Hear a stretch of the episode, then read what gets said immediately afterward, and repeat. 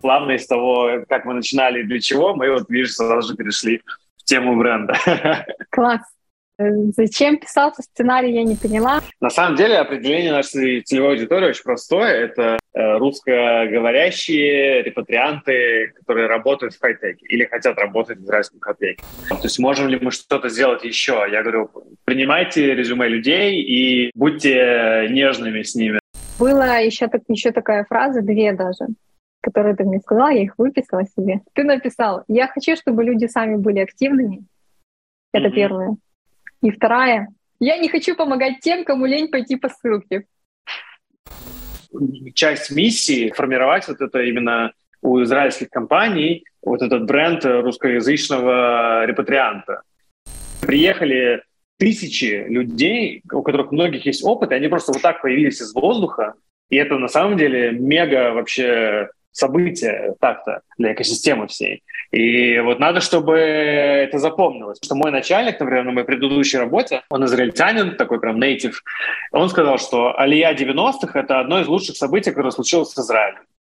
Потому что без этого не было бы ни хайтека, ничего. Привет а, всем! Это подкаст Alim Designers в Израиле. Здесь мы делимся своим опытом, рассказываем о секретах трудоустройства, делимся новостями из индустрии дизайна и не только. А также просто знакомимся, поддерживаем друг друга.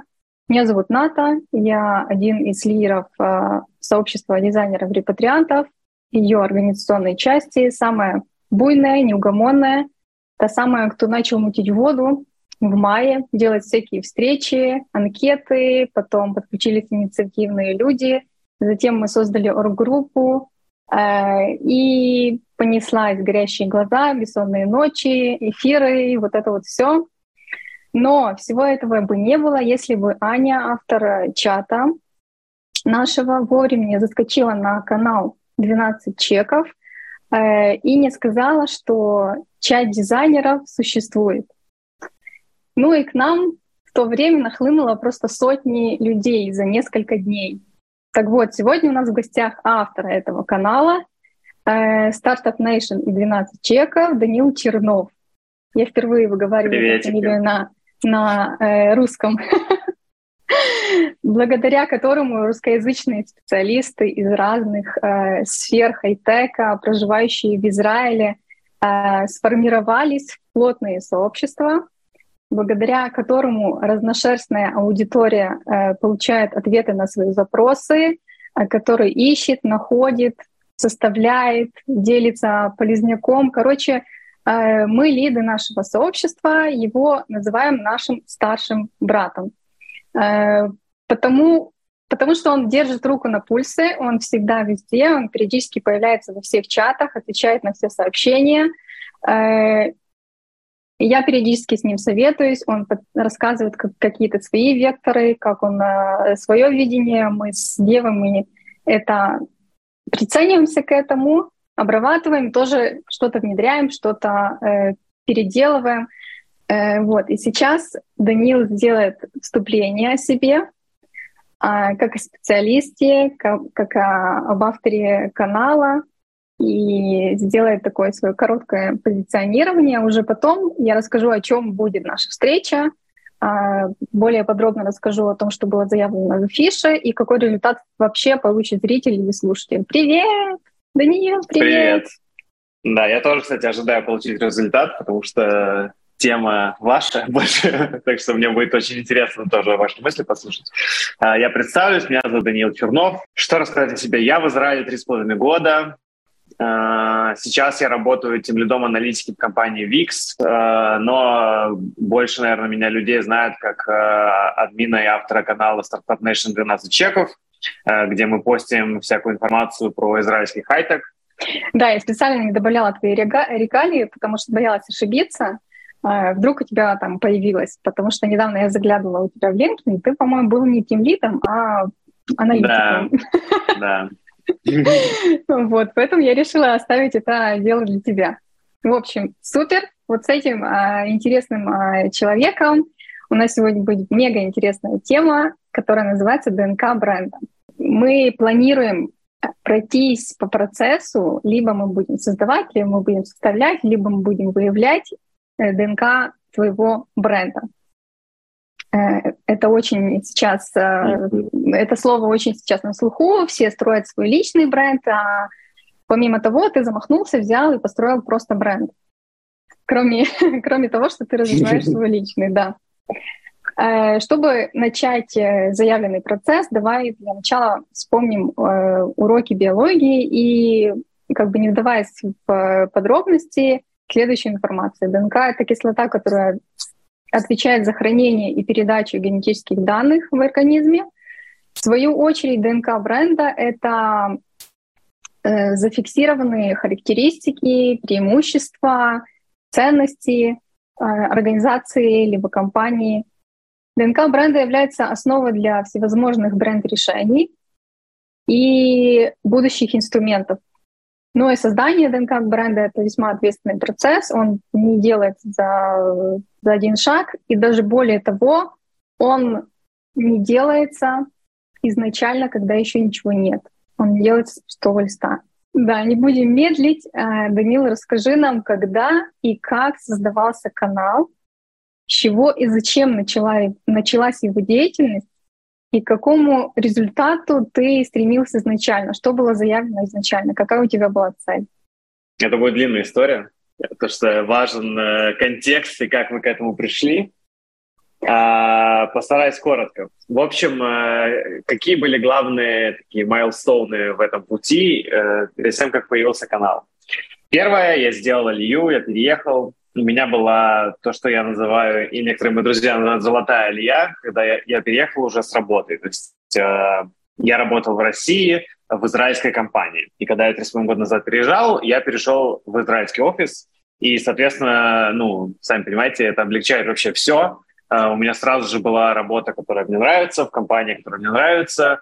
Я там всех знал, все данные знал, э, работал на английском и вообще ходил в офис отдыхать реально, потому что все вокруг было страшное, новое на иврите и жарко, а в офисе было все понятное на английском и с мозганом.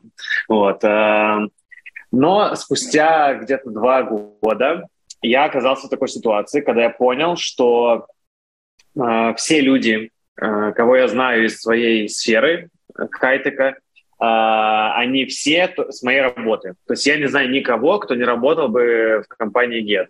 А, это очень странное чувство, я об этом никогда не думал раньше, а, потому что дома у нас естественным путем мы обрастаем как бы связями, у нас есть наши одноклассники, одногруппники и прочее.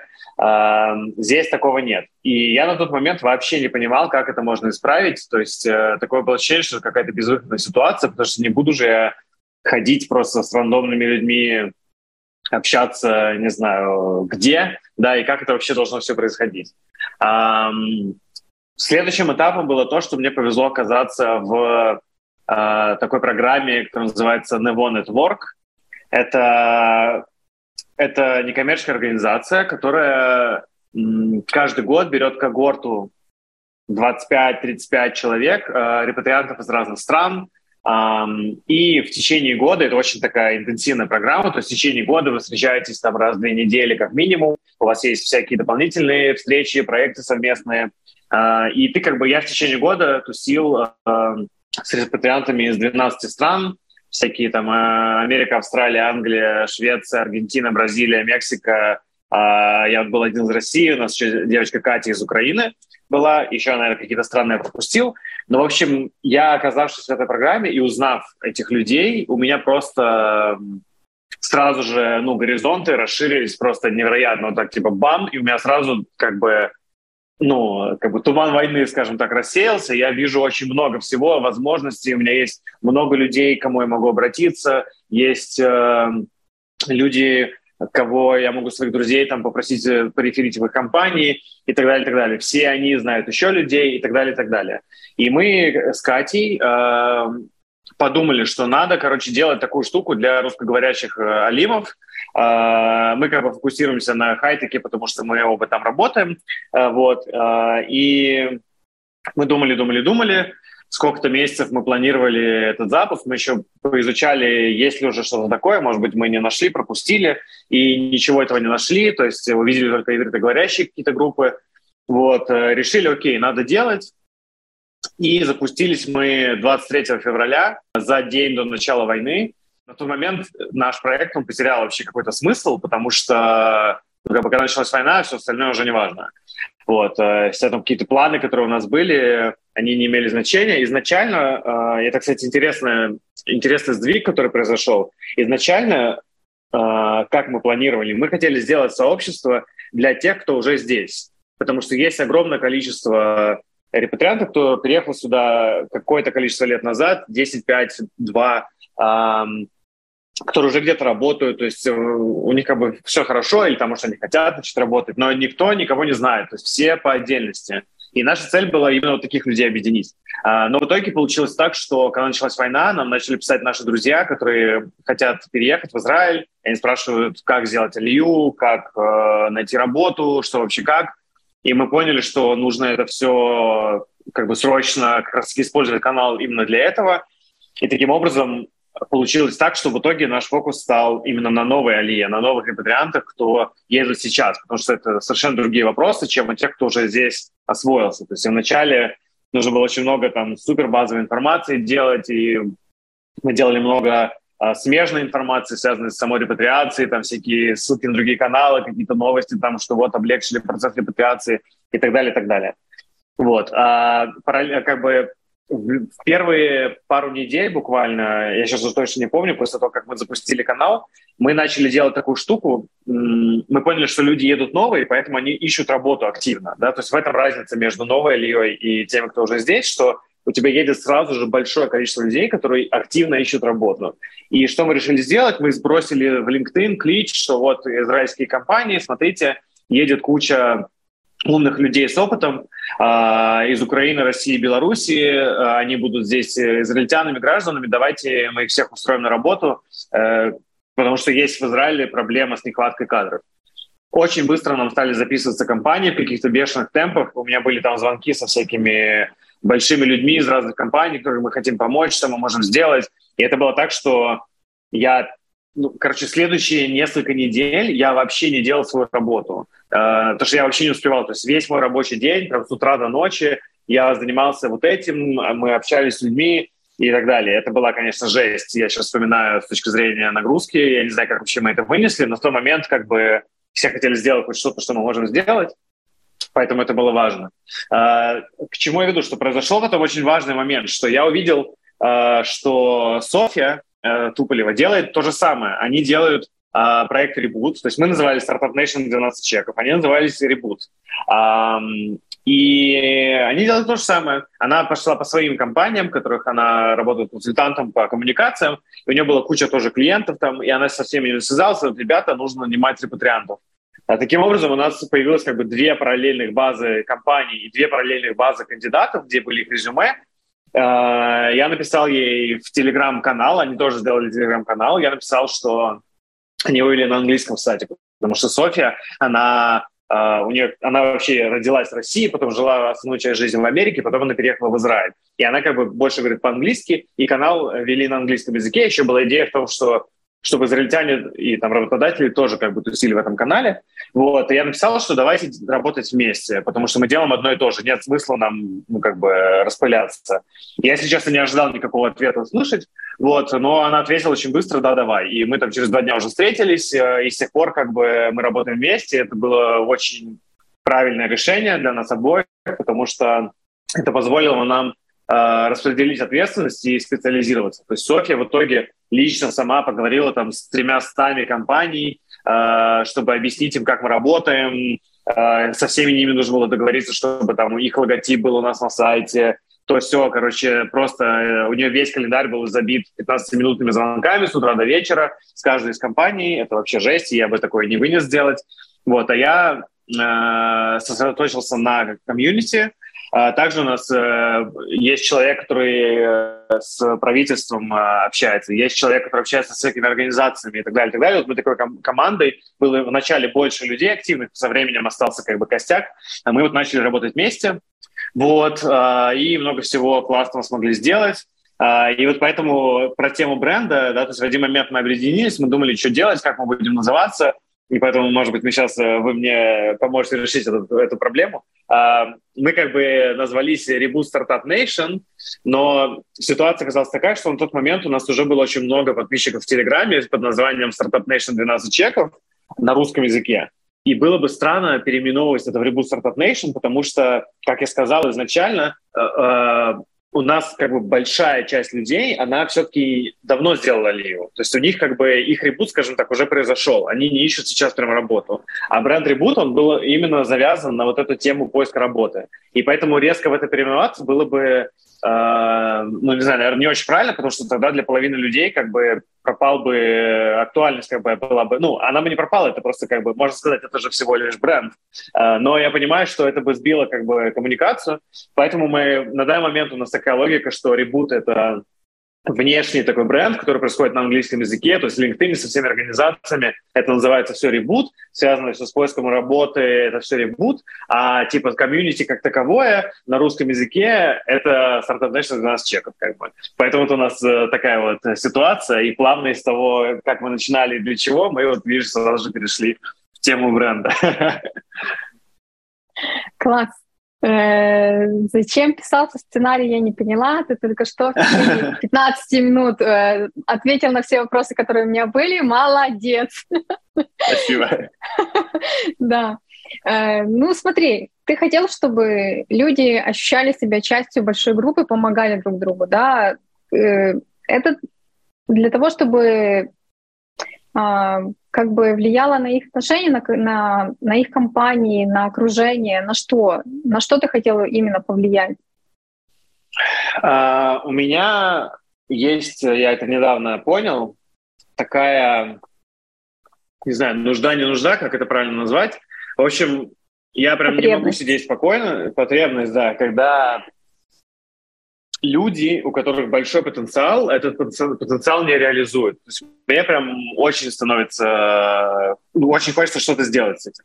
И, собственно, это как раз-таки та самая ситуация, да, то есть когда ты сам по себе, когда ты изолирован, э, и ты можешь быть очень классным специалистом, как, какими все эти люди являются, но из-за того, что ты сам по себе, огромное количество возможностей тебе просто недоступны. Огромное количество информации тебе недоступно. Ты не знаешь, где ее найти э, и так далее, и так далее. Соответственно, моя цель сделать как бы сообщество, в котором люди смогут э, вместе эффективно расти, да, то есть и вот в чем мне нравится идея именно сообщества, а не то, что там это какой-то мой там авторский канал, и вот я вещаю, значит, вам истины.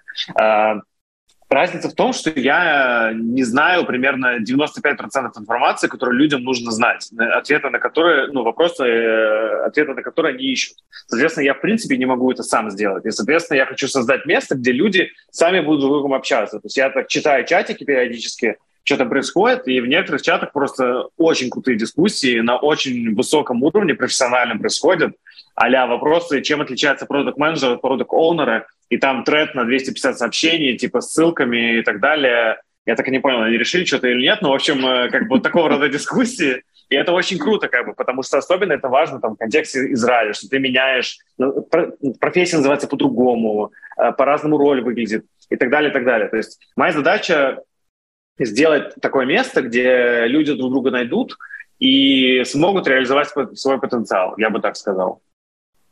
Ну, то есть ты считаешь, что у тебя получилось сделать такое для русскоязычных алимов, которые жили раньше Я... сами по себе и сейчас начали коммуницировать друг с другом?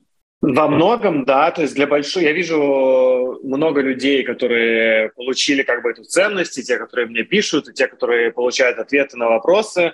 А, я понимаю, что наверняка есть большая группа людей, которые мы не достигли, которая, например, не сидит в Телеграме сейчас активно, или которые, например, э, то есть тебе даже, чтобы в Телеграме это найти, тебе все равно нужно, чтобы у тебя какие-то были круги пересечения с кем-то еще. То есть тебе либо кто-то должен это отослать, либо ты должен это где-то увидеть. То есть я думаю, что есть еще много людей, которых мы не достигли.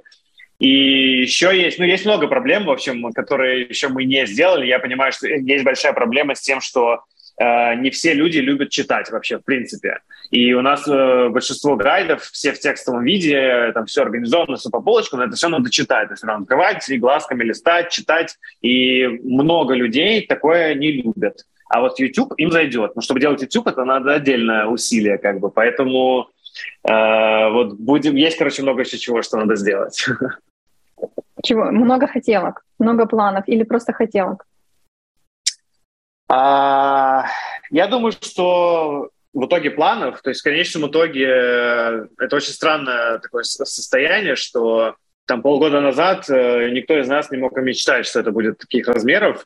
А, и забавно, что при таком росте, э, вот есть такая фраза growth pain, типа боль роста, что э, вот это как бы радость и эйфория, когда мы там... У нас был такой поворотный момент, когда нас запостил дежурный по Израилю в своем канале, и у нас просто за ночь пришло типа 5000 человек, и ты просто смотришь, ну, если смотреть на в Телеграме, там есть статистика всего, вот, и там такой график, что типа вот такой плавный-плавный рост, потом просто такая палка вверх, и потом как бы продолжается плавный рост. То есть как бы в этот момент ты такой, вау, ничего себе. Но потом ты понимаешь, что как говорит э, великий мудрец Человек-паук, да, э, с большой да, властью приходит большая ответственность, что у всех этих людей есть какие-то вопросы, на которые у меня нет ответов, и нужно что-то с этим делать, нужно срочно это все... Короче, есть вот эта боль роста, и очень много чего надо делать, и поэтому я понимаю, что в ближайшие там, много времени Э, я буду этим занят, и поэтому это не хотелки, это планы, потому что в конечном итоге это надо делать, нужно будет находить э, возможности для этого. А, давай я, наверное, подведу такой коротенький итог по, по, по ходу этого первого вопроса, да, по поводу, какие цели были изначально. То есть изначально вы рынули сделать э, для тех алимов, которые уже здесь живут. То есть ты был вдохновлен а, Э, тем, как ты попал в Немо, где в тусовке Алима из 12 mm-hmm. стран, ты, у тебя расширились возможности, возможности, и за один день э, эти планы разрушились, потому что, э, потому что да. случились э, определенные причины. Э, я хочу подчеркнуть то, что информация создания и объяснения названия казалось бы, что это очевидные моменты, но их стоит э, проговаривать. И я знаю, что у вас вышло э, кру- крутенское видео на э, девятом канале, где вы тоже mm-hmm. об этом говорите. Но это обязательно надо фиксировать. А, почему? Потому что это, это объясняется несколькими причинами. Во-первых, чтобы это не забывалось. Потому что тоже те изначальные цели, они должны быть либо проработаны, либо отброшенные как нерабочие. То есть если не, они не удовлетворены, их надо как-то воплощать, потому что, видимо, был какой-то запрос, все равно был, была какая-то часть аудитории, которая была рассчитана для именно этой информации. Вот. И плюс э, запуск каких-то новых продуктов, в нашем случае на информационном рынке, в Телеграме и в, на других социальных площадках, сопровождается большим э, количеством э, испытаний разной сложности, как ты сказал, да, и в, в суете, в этой, в количестве тех запросов, которые надо еще удовлетворить, а, многие, многое забывается. А, вот. А, и давай перейдем с тобой к основной части, которая у нас разделена на три, на три таких блока. Это определение рациональных преимуществ выгод бренда. Mm-hmm. Такое что-то стрёмное вообще для моих э, творческих мозгов, как будто и не для меня.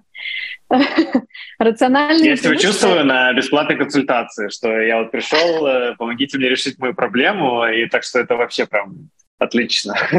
Да, так как было заявлено в, в афише, мы будем разбирать, что такое ДНК бренда, потому что многие, даже из дизайнеров, даже из опытных и, и особенно из новичков, думают, что брендинг — это просто создать логотип, и подобрать какие-то там цвета, шрифты, и на этом все заканчивается. Нет, на самом деле mm-hmm. все начинается с диалога, с э, каких-то проговариваний э, вот этого всего, чем мы сейчас будем заниматься.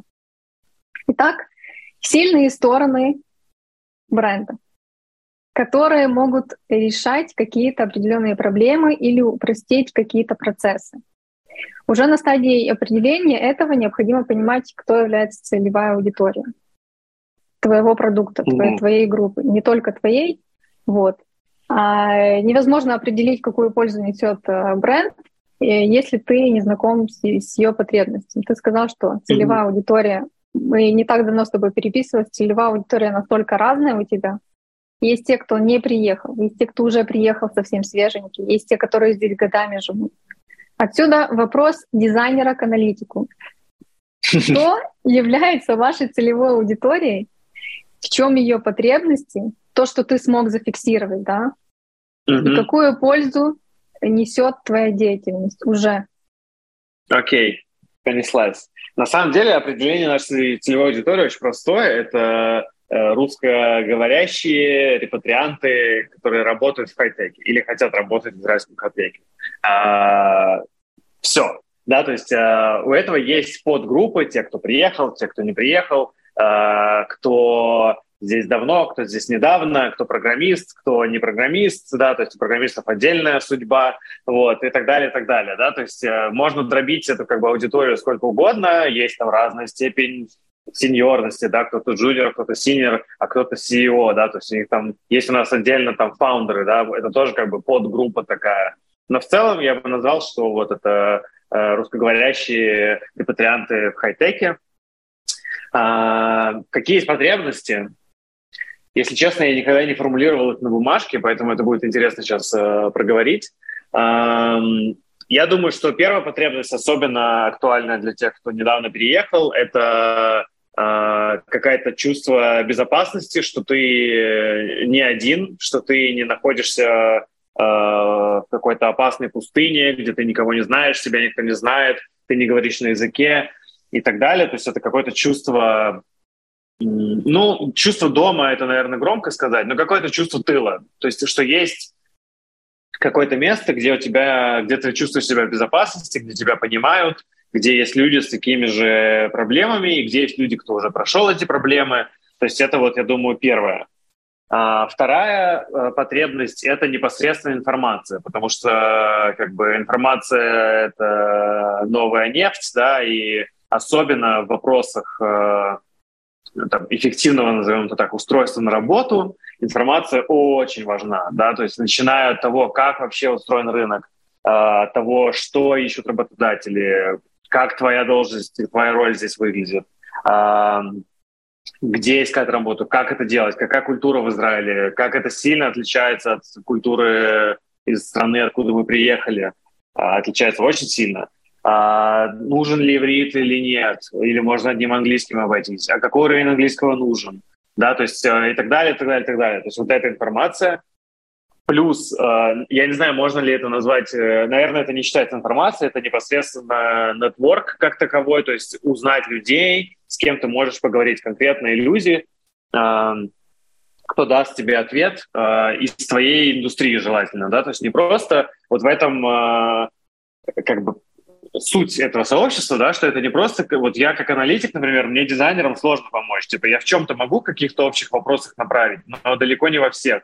И, да, то есть поэтому я и не должен этим заниматься, а этим вы должны заниматься, и вы большие молодцы, что вы этим занимаетесь, да, то есть, собственно, поэтому вот это тоже важная ценность, да, что это должен быть нетворк релевантных для себя людей, а не просто какой-то общий такой портал, где вот какая-то общая информация написана, да, то есть общая информация, она немногие люди умеют применять, скажем так, общую информацию.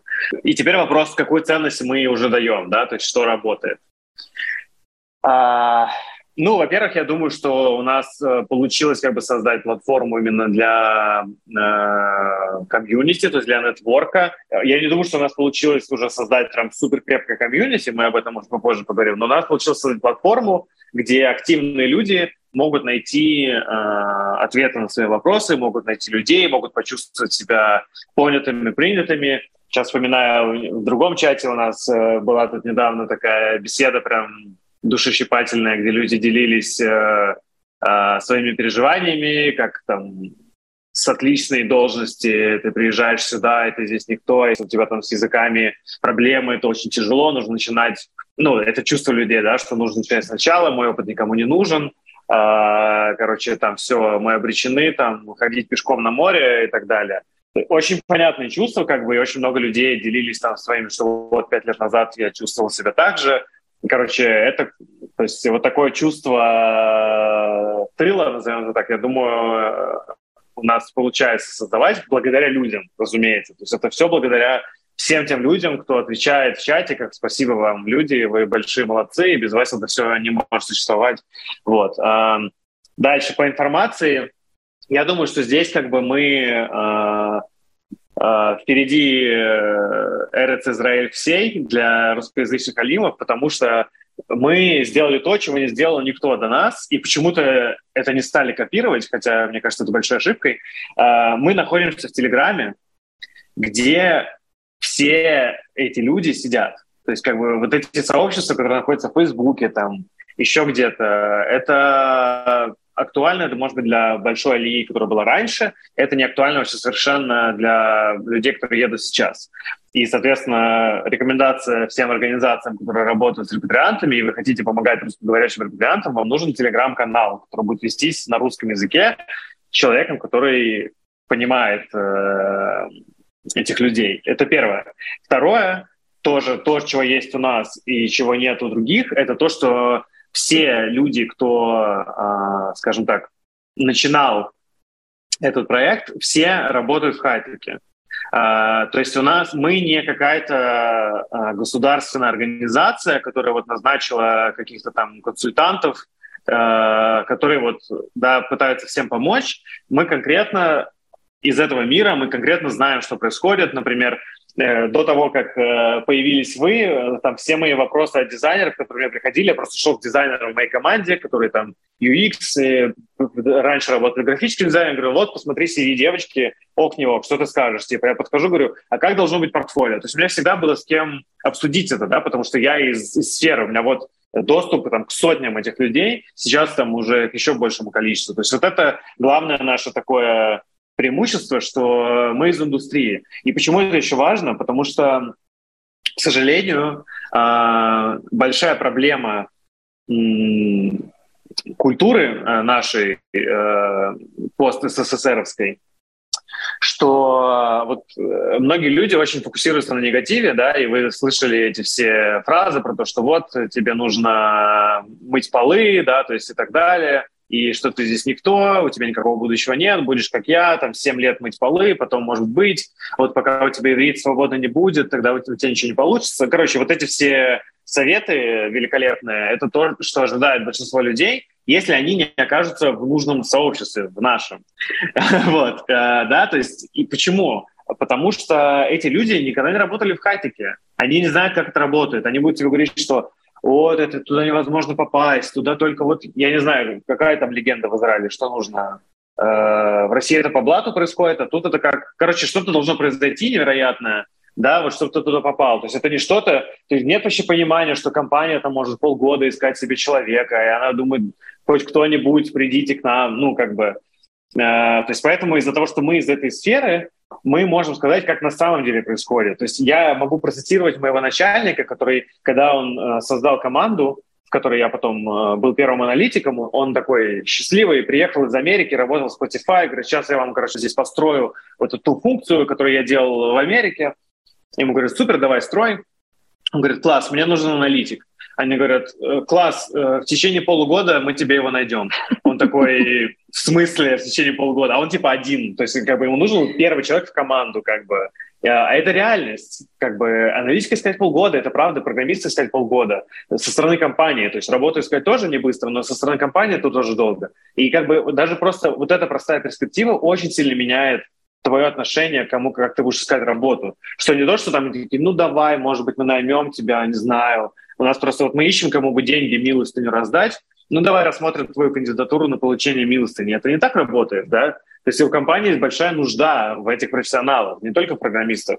И как бы они хотят тебя нанять, э, а ты хочешь чтобы там работать. Вот вы и нашли друг друга. То есть как бы вот, это я все отвечаю про то, что наше преимущество, это то, что мы из индустрии. И мы можем рассказать, как на самом деле это происходит. Если что, спросить у кого-то, если мы сами не знаем. А, так, это я рассказал про информацию. А, и про нетворк. А, это, я думаю, то, что, а, опять же, почему мы, мы это смогли сделать, наверное, лучше, чем многие другие, потому что у меня благодаря НВО там уже очень сильно раскрылся нетворк, и там первые все вебинары, которые у нас происходили, это были и есть мои друзья. То есть как бы просто говорил, расскажи, так, парень, э, там, например, я в крипте вообще ничего не понимаю, кроме того, что я потерял деньги на биткоине, но типа э, я ему говорю, а он работает там какой-то researcher в, в крипто, там пишет научные статьи там и так далее. Я говорю, расскажи ребятам, как в Израиле устроены блокчейн, все эти стартапы. То есть, да, то есть он пришел, рассказал, все, я там столько нового узнал, вообще кошмар, э, насколько это неведомая для меня была индустрия, очень интересная, сложная, я бы сказал. Да, то есть нужен там маркетинг, вот недавно у нас был там э, три моих знакомых маркетолога, все алимы там из разных стран, рассказывали свой разный опыт. Да? Кто-то работает в стартапе, кто-то работает в компании побольше, и у них там э, кто-то говорит, Uh, никогда в жизни нельзя работать на выходных, ты должен заставить свои границы. А кто-то говорит, ну, сори, в стартапе иногда нужно работать на выходных. И вот у них там дискуссия происходит. Uh, да, то есть это все там мои знакомые. У Софии просто, ну, она богиня нетворка, конечно, тоже там как бы столько чего как будто она э, там с другими нашими членами команды смогли добиться, со всеми организациями там, всякие вот, например, компания, э, организация eTworks, они уже сделали курсы по кибербезопасности, сделали курсы по Customer Success. Это все там какие-то американские, там, еврейские организации задонатили деньги. Так-так-так, как бы да, то есть они приняли решение, что мы хотим фокусироваться на вот э, постсоветских э, алимах. Это так странно, что надо это называть словом постсоветский, чтобы не причислять через запятую много стран, хотя как бы там уже советского-то ничего не осталось. Ну ладно. Не, ну может что-то осталось, окей. Вот, uh, anyway. Короче, да, то есть вот это как бы то, что у нас уже был нетворк, которым мы могли делиться, и мы могли соединять людей, это вот э, тоже очень большой плюс. То есть просто быть таким умненьким и понимать, там, как устроен рынок, и не иметь возможности соединять людей, а это бы не сработало, как бы. Поэтому, ну и, соответственно, нетворк, он как работает, что чем у тебя его больше, тем у тебя его будет еще больше. То есть, соответственно, здесь оно только расти и расти может, и от этого всем хорошо. Вот. Я думаю, что это вот такие вот э, основные наши value propositions. Э, да, уникальные преимущества ты уже перечислил. Это э, ответы на вопросы, теплая беседа, тыл, чувство безопасности, э, создатели, работники хай-тека в твоей индустрии, нетворкинг, соединение людей. Я имею в виду, mm-hmm. я так думаю, что ты имел в виду и работодателей, и ищущих работу, и просто из одной индустрии. И mm-hmm. а, такое супер уникальное преимущество, которое ты подчеркнул, это телеграм-канал на русском языке, потому что, насколько я понимаю, ты обратил внимание на то, что у вас есть все-таки конкуренты и люди, которые занимаются чем-то подобным, но у них нет а, своего телеграм-канала на русском языке. Да, я бы, может, не называл это конкурентами, но да, то есть я имею в виду, что почему такого раньше не было. Потому что у нас был искренний вопрос, почему такого раньше не было. И я думаю, что, кстати, причина, вот меня сразу как так у вас получилось вот так вот вырасти так быстро? Эм, ответ очень простой, потому что это всем надо, и по какой-то причине этого не было. То есть в этом, э, э, наверное, конечно, есть там какая-то наша заслуга что именно мы делали, да, сколько мы в это вложили усилий, но как бы есть очень много каналов, в которых там куча контента, мега крутого, но там типа 30 человек подписчиков, да, то есть это произошло только потому, что это всем было надо, и почему-то этого не было. И у всех был вопрос, почему этого нет? Но почему-то никто этого не делал, да, то есть в один момент бац, оно появилось, и все только обрадовались, ура, класс, оно есть, и мне это теперь не надо делать, я могу просто присоединиться. Хорошо, если ты, если ты, ты не готов называть других, э, тем, кто занимается э, подобными вещами, конкурентами, то назовем их партнерами. Скажи, знаешь ли ты, кто еще в Израиле преследует подобные цели, помочь интегрироваться в э, израильскую экосистему и помочь? Именно для русскоязычных? Да.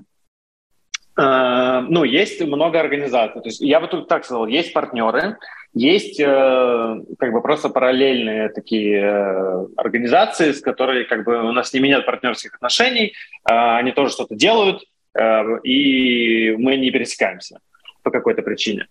Э, значит, организаций, которые партнеры, таких много, да, то есть начиная с всяких там Масаг, Ваим, Networks, э, да, там и так далее, то есть это конкретно организации, которые занимаются репатриацией, и они помогают людям э, кто репатрируется. Я для Олив, например, да, косвенно, они не занимаются хайтеком, но они занимаются репатриацией, да, то есть, соответственно, там наши аудитории, скажем так, пересекаются. И на самом деле я э, вообще фанат специализации, и поэтому, если есть кто-то, кто делает, вот, например, что-то связанное там про репатриацию, я просто с радостью туда отправляю людей, потому что, ну, я не хочу этим заниматься, я не могу этим заниматься, потому что у меня нет ни знаний, ничего, я там не могу ни с кем из Министерства Алии поговорить. Ну, там, Софья может, я не могу, да, то есть мне как бы это сложнее, и я только рад отправлять людей в любые другие места, где им могут помочь. То есть э, э, вот так. Я думаю, что я перечислил парочку.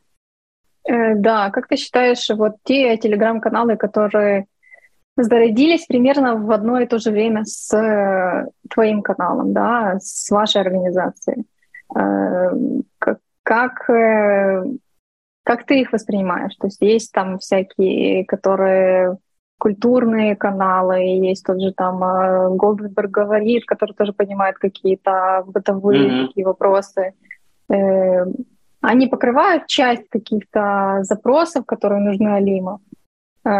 Сто процентов. Вообще я очень рад, что это все произошло. Это э, вообще, если подумать, это ну понятно, что как бы и события мирового масштаба, но оно также в нашей маленькой как бы стране имеет свое отражение. То есть, например, тот же Голдберг говорит, привет, Леня, э, скажем так, до войны э, и до вот этой волны репатриации было вот там два-три канала, всем известных, где все происходило, и начать другой канал было вообще невозможно. То есть невозможно было каким-то образом, скажем так, конкурировать с, с другими каналами, да, то есть э, э, на любую типа израильскую тему. Просто потому что зачем оно мне надо.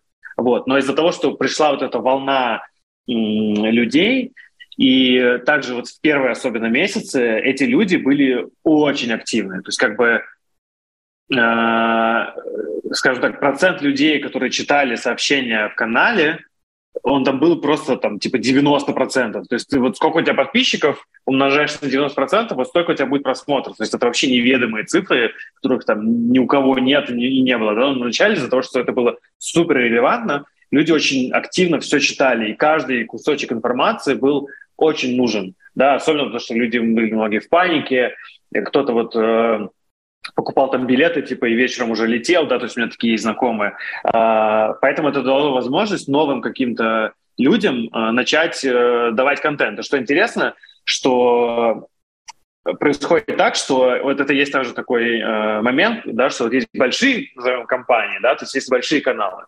э, и есть стартапы, маленькие каналы.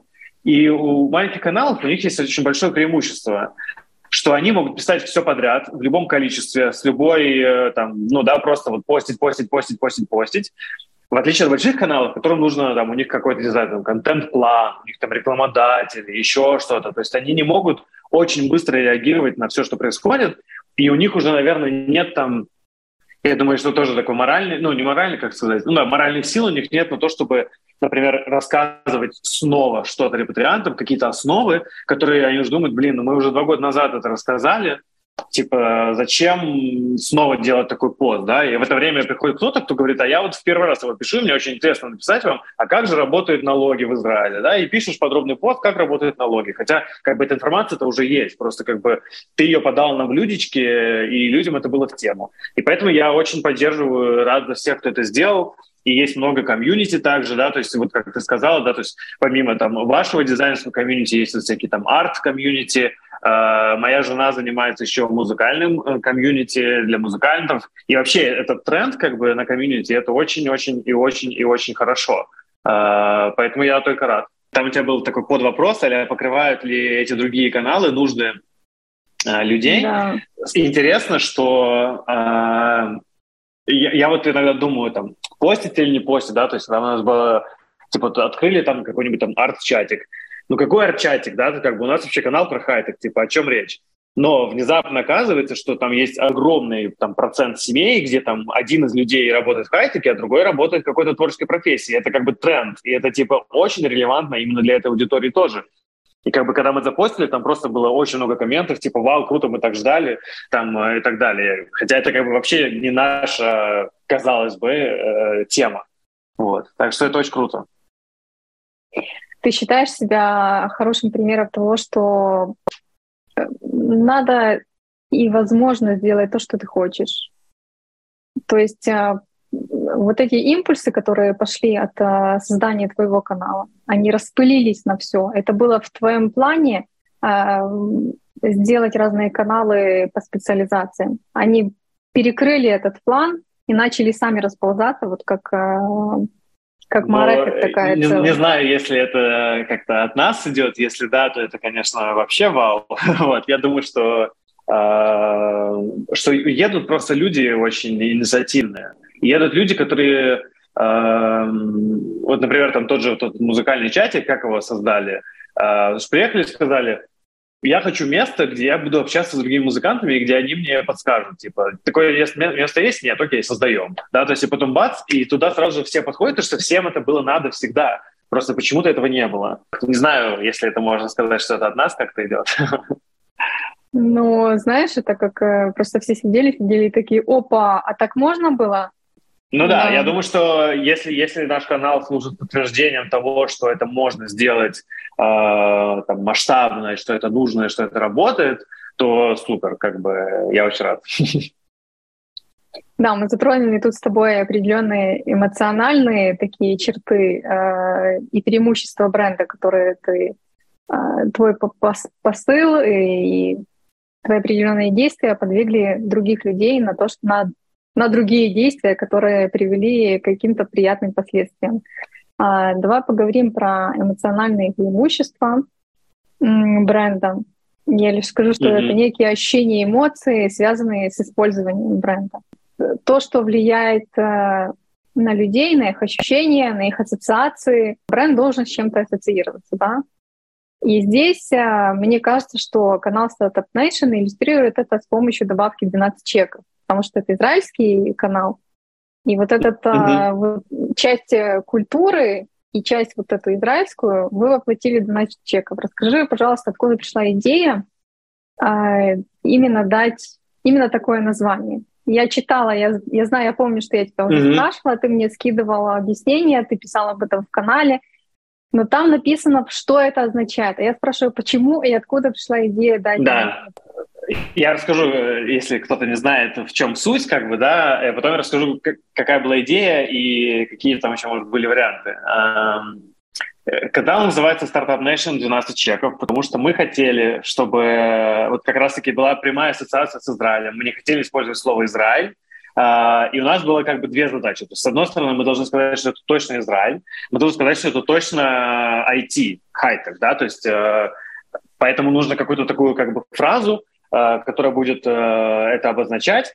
И также э, мне хотелось добавить туда какого-то, вот, ну, типа узнаваемости, потому что просто, окей, IT Израиль — это стартап nation, это такая известная фраза.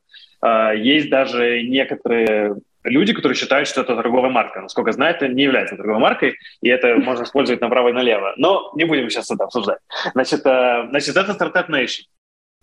Но типа просто назвать стартап nation — это э, непонятно настроение, непонятно, типа, что Startup Nation, э, типа, э, просто новости Израиля или что это как бы. Поэтому была идея добавить какой-то формат э, такой, ну, не абсурдности, но какой-то такой, как бы, такую нотку, не знаю, самоиронии какой-то.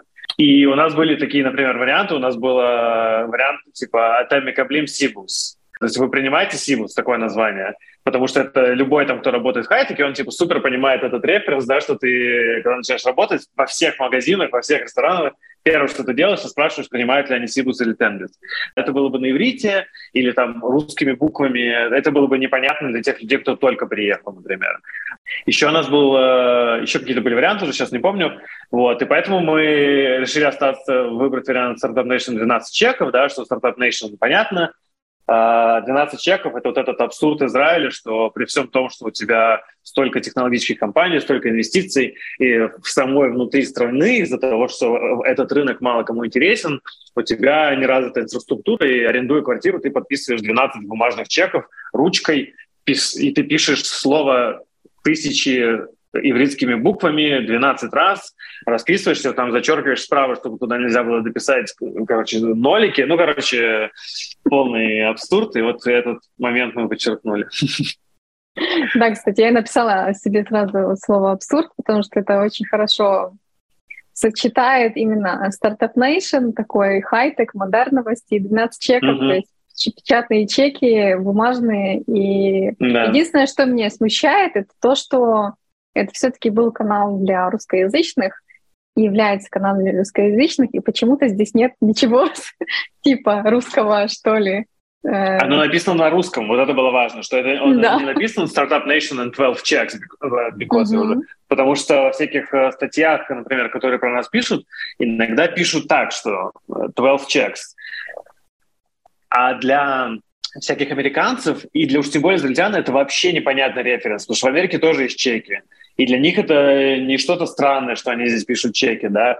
А для израильтян, понятное дело. То есть э, это такой очень э, это как бы это минус э, вот этого названия для международного использования, потому что людям вообще непонятен референс. Люди думали, 12 чеков это типа pay чеков, типа зарплатных чеков, или типа что это такое как бы. Это Я понятно только репатрианты, которые снимают жилье.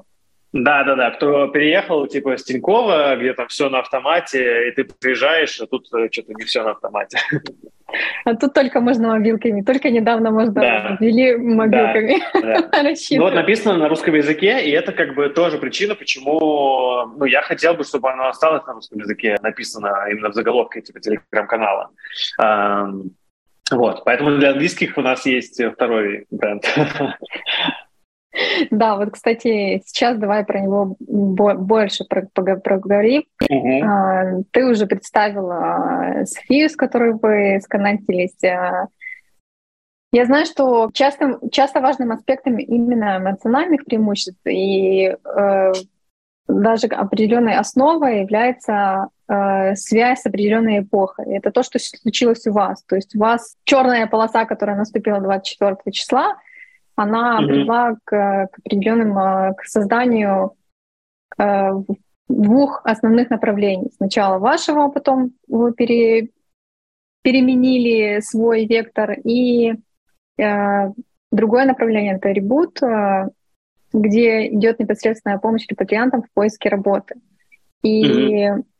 Как бы здесь вот именно есть большой акцент на тех, кто срочно переехал из-за войны. Расскажи более подробно об этой коммерческой организации. Я понимаю, что это не твоя страна, но о стороне компании и стране кандидатов. Потому что когда ты пере, пере, э, перезывал преимущества, именно э, ты зацепил то, что, что у вас есть э, соединение людей, соединение именно mm-hmm. компаний, соединение кандидатов. У нас это большое-большое белое пятно в чате, и ну, в нашем алимовском э, сообществе. Из-за этого мы тормозим наш э, LinkedIn, потому что там, mm-hmm. ну, как бы у нас нет этой опции. Мы не можем а, обрабатывать вакансии и сразу их постить. Как это у вас происходит? Как это вообще, вот этот весь процесс? Изначально логика была какая, да, что мы подписываем, ну, подписываем, добавляем э, компании в список, и мы собираем резюме, а, и потом мы просто вот такой обмен совершаем, что всем кандидатам, вот вам ссылка на компанию, она, кстати, до сих пор есть, то есть это те компании, которые тогда еще вызвались нанимать репатриантов. В принципе, как бы любая компания, любая адекватная компания заинтересована нанимать репатриантов. Нет никакого смысла не нанимать репатриантов, в этом нет никакого смысла. Но это те компании, которые проявили инициативу. То есть это уже что-то говорит, что там им было не лень какому-то их менеджеру там, или HR списаться. Я тебе, больше, я тебе больше скажу. У меня э, муж работает в одной из компаний, которая отозвалась и есть в вашем списке. Mm-hmm. И это те компании, которые изначально среагировали на это событие, э, и они посылали прям работников от этой компании, которые ехали туда волонтерить э, которые стояли там на границе. То есть это реально включенные, активно включенные да. компании, которые осознанно пошли на этот шаг. Я так думаю, что mm-hmm. много в, в этом списке именно таких. А, да, окей. да, да. То есть люди это приходили не... конкретно с запросом, чем я могу помочь еще. То есть можем ли мы что-то сделать еще. Я говорю, принимайте резюме людей и будьте нежными с ними, да, что там кто-то не знает иврит или там еще что-то, вы не знаете, что за компания этого человека.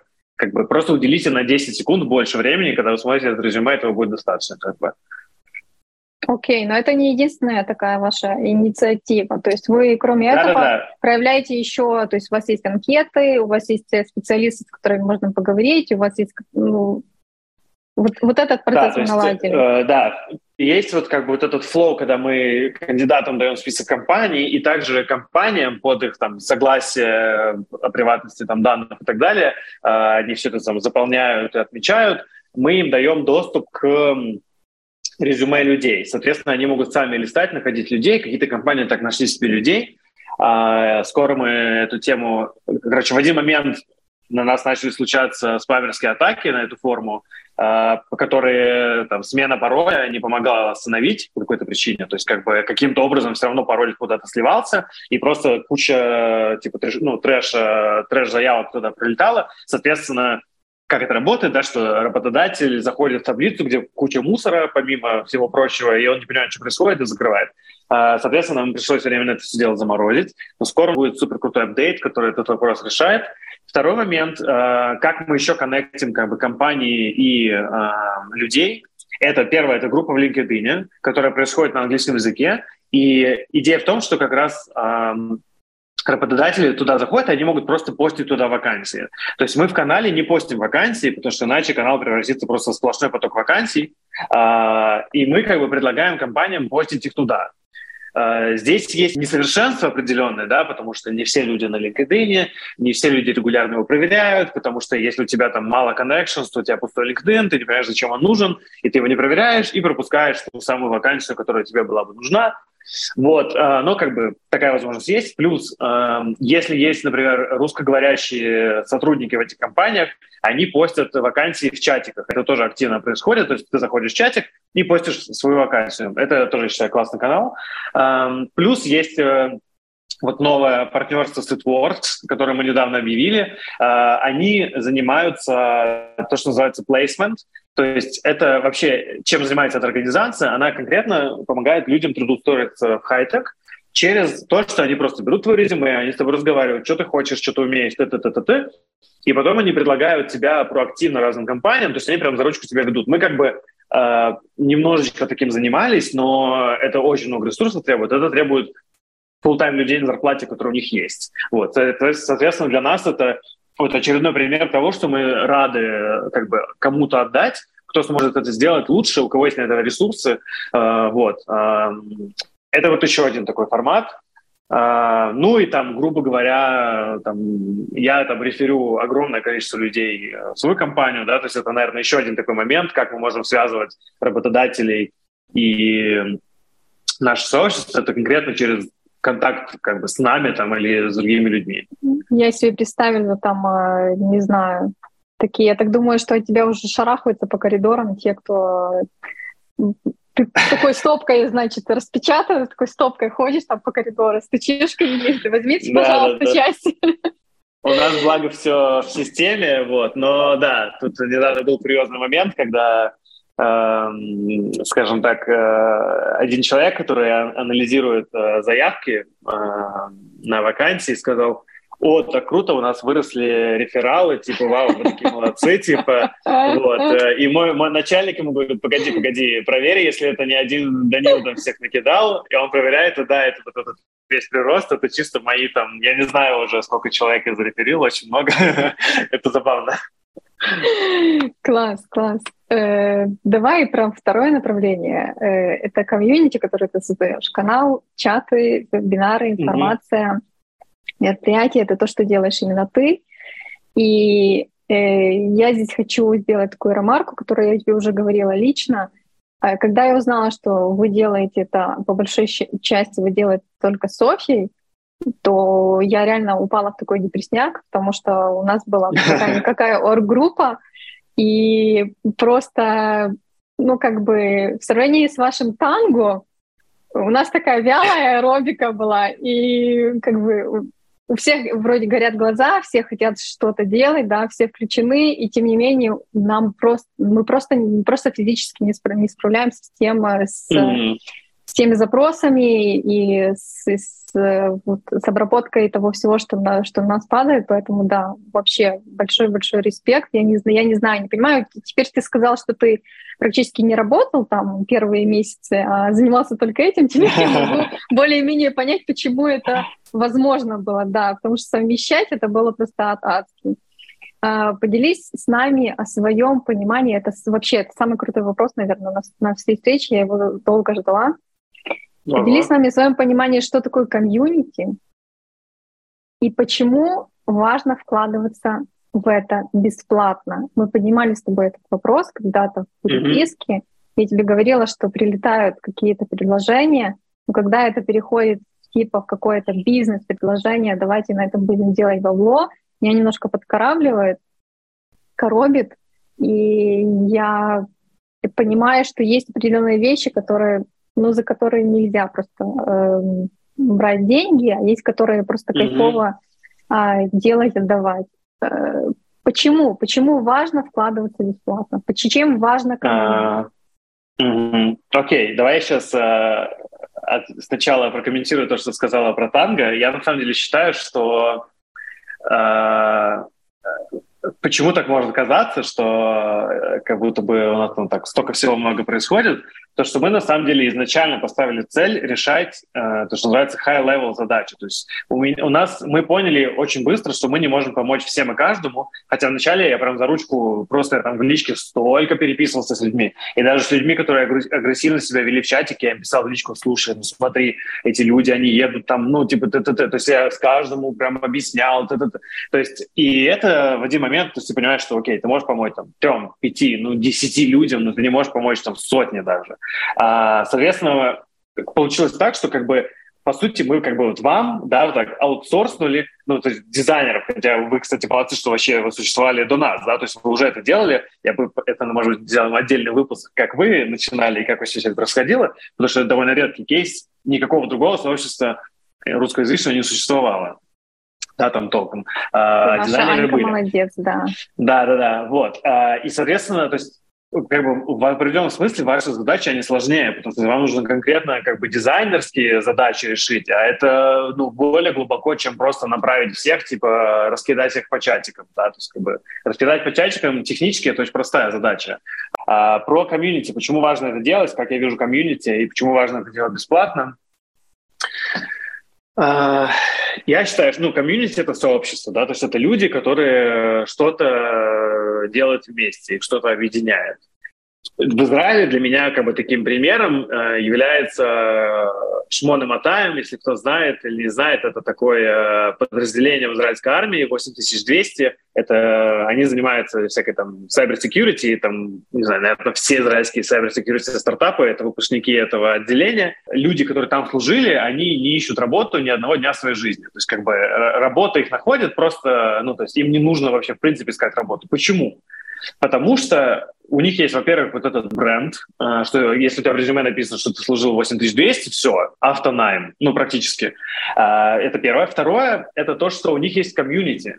У них есть вот это вот армейские вот эти знакомства, да, которые в принципе, очень важны и очень сильны, а ты еще это совмещаешь с твоей профессией, которая как бы хай-тек профессия. И у тебя получается просто невероятный как бы коктейль, когда э, там каждый друг за друга горой, и они там, ну, как бы все, ты там служил, у тебя как бы билет открыт ко, ко всем людям, кто когда-либо служил в этом подразделении. То есть они тебя сразу примут, все тебе расскажут, порекомендуют и так далее. То есть как бы это такой не знаю, если мы технически вообще можем прийти к такому состоянию, Э, мне тут сказали, что нет, потому что сила этого сообщества в том, что они вместе работали три года. То как бы если бы вот мы вместе работали три года, э, вместе там страдали, э, то да, у нас была бы такая же сплоченность, как у них, но из-за того, что мы так не делаем, то это будет сложнее добиться. Ну, посмотрим.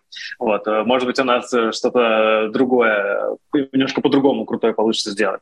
Да, то есть это Сообщество — это люди, которые объединены какой-то одним там, интересом, ценностями желательно, это над чем ну, нужно работать, и это не, не просто, потому что есть разные люди, И вот нужно держать этот баланс между тем, чтобы как бы мы вроде мы открыты ко всем, и чтобы все могли найти там то, что им нужно, но в то же самое время иногда эти все очень натравляют атмосферу, и вот непонятно, что делать в этой ситуации, как бы отрезать человеку возможность там, да, найти какие-то ответы за то, что он там не, не до конца учтиво общается, да, или нет. Ну, короче, это такой сложный для меня вопрос тоже.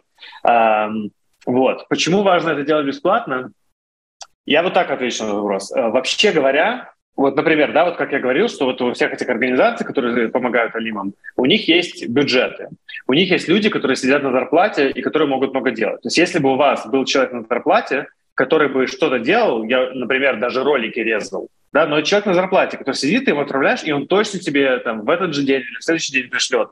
Да, вы могли делать гораздо больше контента. Да, тебе нужно было просто такой конвейер э, интервью делать нон-стоп, там раз в два дня делать интервью, и все, ваш человек режет, режет, режет, он же все знает, все эти выплывающие окошки, там, э, анимации, звуки, все у него уже готово, и он их э, делает. Почему это хорошо? Потому что это приносит ценность тем же самым людям, да, то есть тому же комьюнити. Другой вопрос, что очень сложно найти э, модель, откуда ты можешь иметь вот этот бюджет, так, чтобы у тебя не было конфликта с тем, что ты делаешь. Вот это самая большая сложность. Потому что, например, вот как и вам, да, нам тоже приходит, прилетает куча предложений, например, по рекламе казалось бы, да, это очень легкий способ э, получить какие-то деньги, которые мы можем использовать для развития того же комьюнити. Нам тоже нужно много чего. Мы как-то пытались составить список, что нам нужно. Это много чего. Но это очень такая неочевидная модель, потому что тогда нужно, окей, какую рекламу мы размещаем? То есть есть куча рекламы, которая не в тему. Мы ее не можем размещать. Соответственно, мы должны размещать только рекламу в тему. Тогда возникает вопрос, а почему я бесплатно не могу разместить рекламу, если она в тему? Вот весь контент, который сейчас у нас был в канале там, за все это время, он размещен там бесплатно. Почему? Потому что я хочу, чтобы люди имели доступ к этой информации, чтобы они э, знали там про это мероприятие там, или еще про что-то. Да? Соответственно, не размещать его странно. И, и ну, здесь это сложно. То есть, как бы, в принципе, я считаю, что модель, которая может сработать, например, это привлекать какие-то донорские деньги, да, то есть найти какой-то фонд, там, я не знаю, который заинтересован в алимах, и он хочет помогать. Тогда как бы у тебя нет конфликта или у тебя меньше, или сейчас я подумаю, есть или нет конфликта, да, что ты как бы, у тебя есть какие-то деньги, которые ты можешь использовать, а, но при этом как бы это не влияет там, на твой контент, а, по идее, там, или еще что-то. Но здесь возникает другой вопрос, что чтобы привлечь донорские деньги, тебе нужно регистрировать организацию, и там куча всего, что нужно сделать, что, опять же, этим нужно заниматься тогда full time. То есть как бы из-за того, что мы... Эм, никто из нас не занимается этим full time сейчас уже, да, то есть мы все работаем на обычных работах, и это как бы часть нашей ценности уникальной, да, что мы все работаем на обычных работах, если бы мы не работали, то мы бы уже во что-то другое превратились. А, из-за этого как бы пока что сложно придумать какой-то такой модель монетизации, назовем это так, которая не будет а, иметь конфликта в своем как бы в том, как она устроена. Важно это делать бесплатно, да, чтобы, чтобы, не, чтобы быть независимым, чтобы никто не мог тебе диктовать что ты должен вот этот контент разместить, даже если он э, чисто там рекламный или пропагандистский или еще какой-то, да, то есть э, мы знаем, есть э, некоторые такие каналы в Телеграме, которые постят откровенно там повестку определенную. Это не канал э, там, твоих друзей, которые с тобой делятся всякой информацией, которую они нашли интересно, да, то есть это конкретно политически окрашенный канал, назовем это так. А, вот, и чтобы таким не быть, нужно быть независимым, и это значит во многом, что это нужно делать на волонтерских основах, но я верю, что мы найдем какой-то формат, потому что я понимаю, что нужно как-то э, масштабироваться. И э, как бы волонтеры это круто, но э, есть вещи, которые волонтерами очень сложно сделать. А, вот, например, да, то есть, чтобы монтировались видосы в больших количествах. Это очень сложно сделать на волонтерах, на волонтерских основах. А, поэтому надеюсь, что мы придумаем какой-то такой гениальный способ, как, как бы и ресурсы иметь, э, и чтобы оставаться свободными и независимыми. Я уже только что придумала. Берем группу, да. которая э, музыканты, ставим их в Тель-Авиве на Кикар Медина.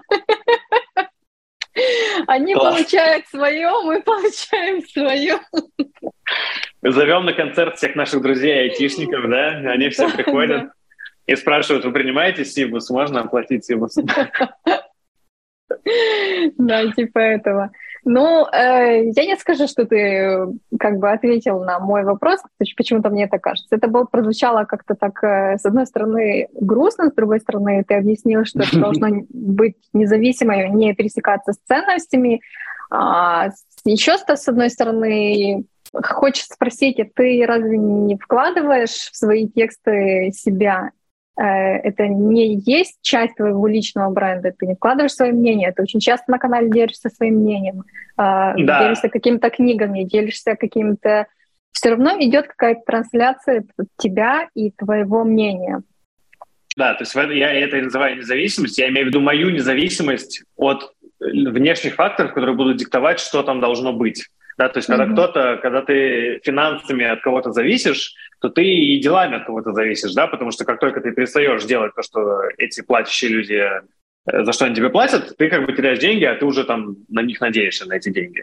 Соответственно, да, я хочу, чтобы это был, э, чтобы я мог писать то, что я хочу писать, да, то есть у нас есть вещи, которые мы там вместе делаем, да, то есть э, в команде, но то есть чтобы наша команда была независима ни от кого. Вот, э, да, я туда, я туда свои какие-то мысли, я там я свою историю там на много-много постов расписываю всякие мысли, которые я там, чему я научился за это время.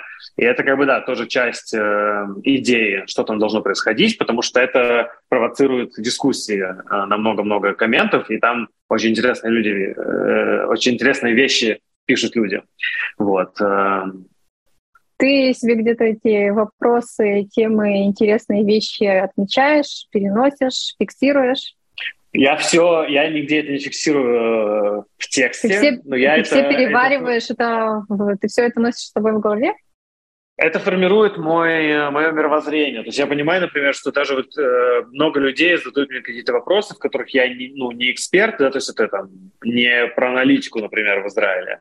А, но из-за того, что я уже пообщался с таким количеством людей э, огромным, то я во многих случаях могу верхнеуровнево направить человека, и сказать, вот, вот так это выглядит верхнеуровнево, а вот тебе ссылочка на вебинар по Project Management, где ты можешь послушать Дашу, где она полтора часа тебе расскажет очень подробно, что надо делать, да, то есть, типа, ну, из-за того, что я там был, и я это слушал, я могу как бы ответить на верхнем уровне на этот вопрос и направить человека. То есть я как бы вот для этого это делаю, плюс, а, опять же, кстати, еще такой value proposition, который наверное, ну, он как бы подразумевается в сообществе. Опять же, это то, то, чего нет у многих других, там, не знаю, организаций, которые пытаются помогать репатриантам, что они вообще не слышат этих людей. То есть у них нет никакого канала обратной связи. То есть никто не может прийти, там, да, и сказать им что-то, ребята, вот э, мы там хотим что-то, что-то, там, а вы там этого не делаете, там.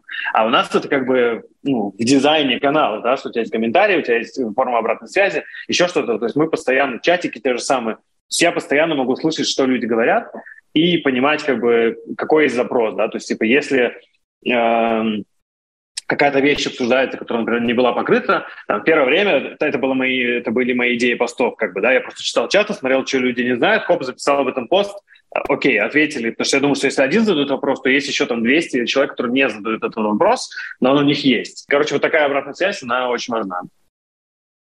Круто. Если мы с тобой затронули уже тему ценностей, когда поднимали масштабирование, монетизацию, деньги и комьюнити, давай а, перейдем к третьему, а, к третьей составляющей ДНК бренда, это определение ценностей бренда.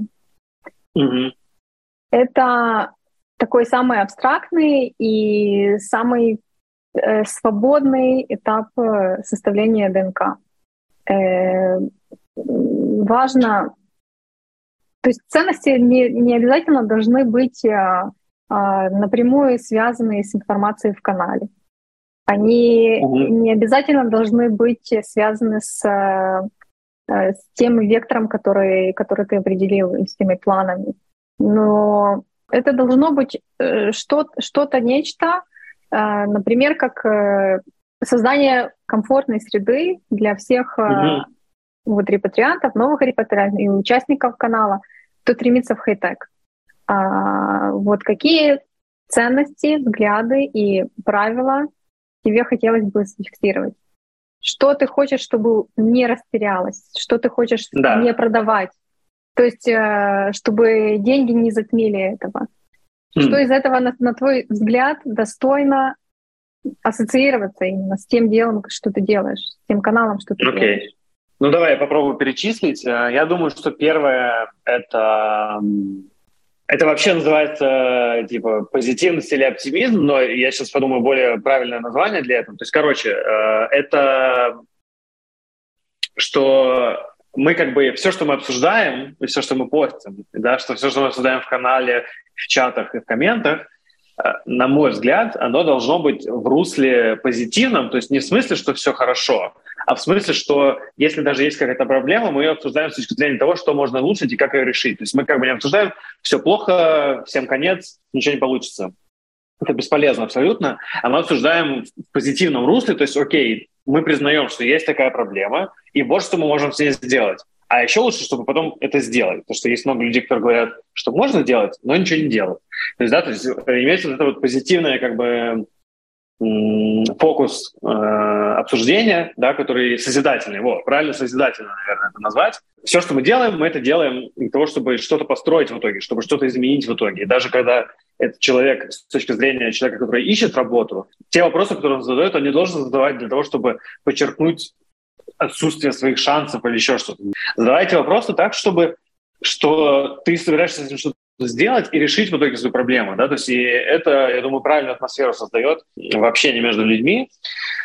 А, это первая ценность. А вторая ценность — мы должны уметь обсуждать профессиональные темы очень конструктивно и профессионально. То что это значит, что не просто позитивно, да, а также, чтобы как бы каждый стремился свою экспертизу тоже растить. А, и с нашей стороны тоже, да, то есть мне тоже приходится изучать там огромное количество вещей, которые я до этого вообще не изучал, потому что эта информация должна быть точной, правильной, э, ну, там, профессиональной, назовем это так.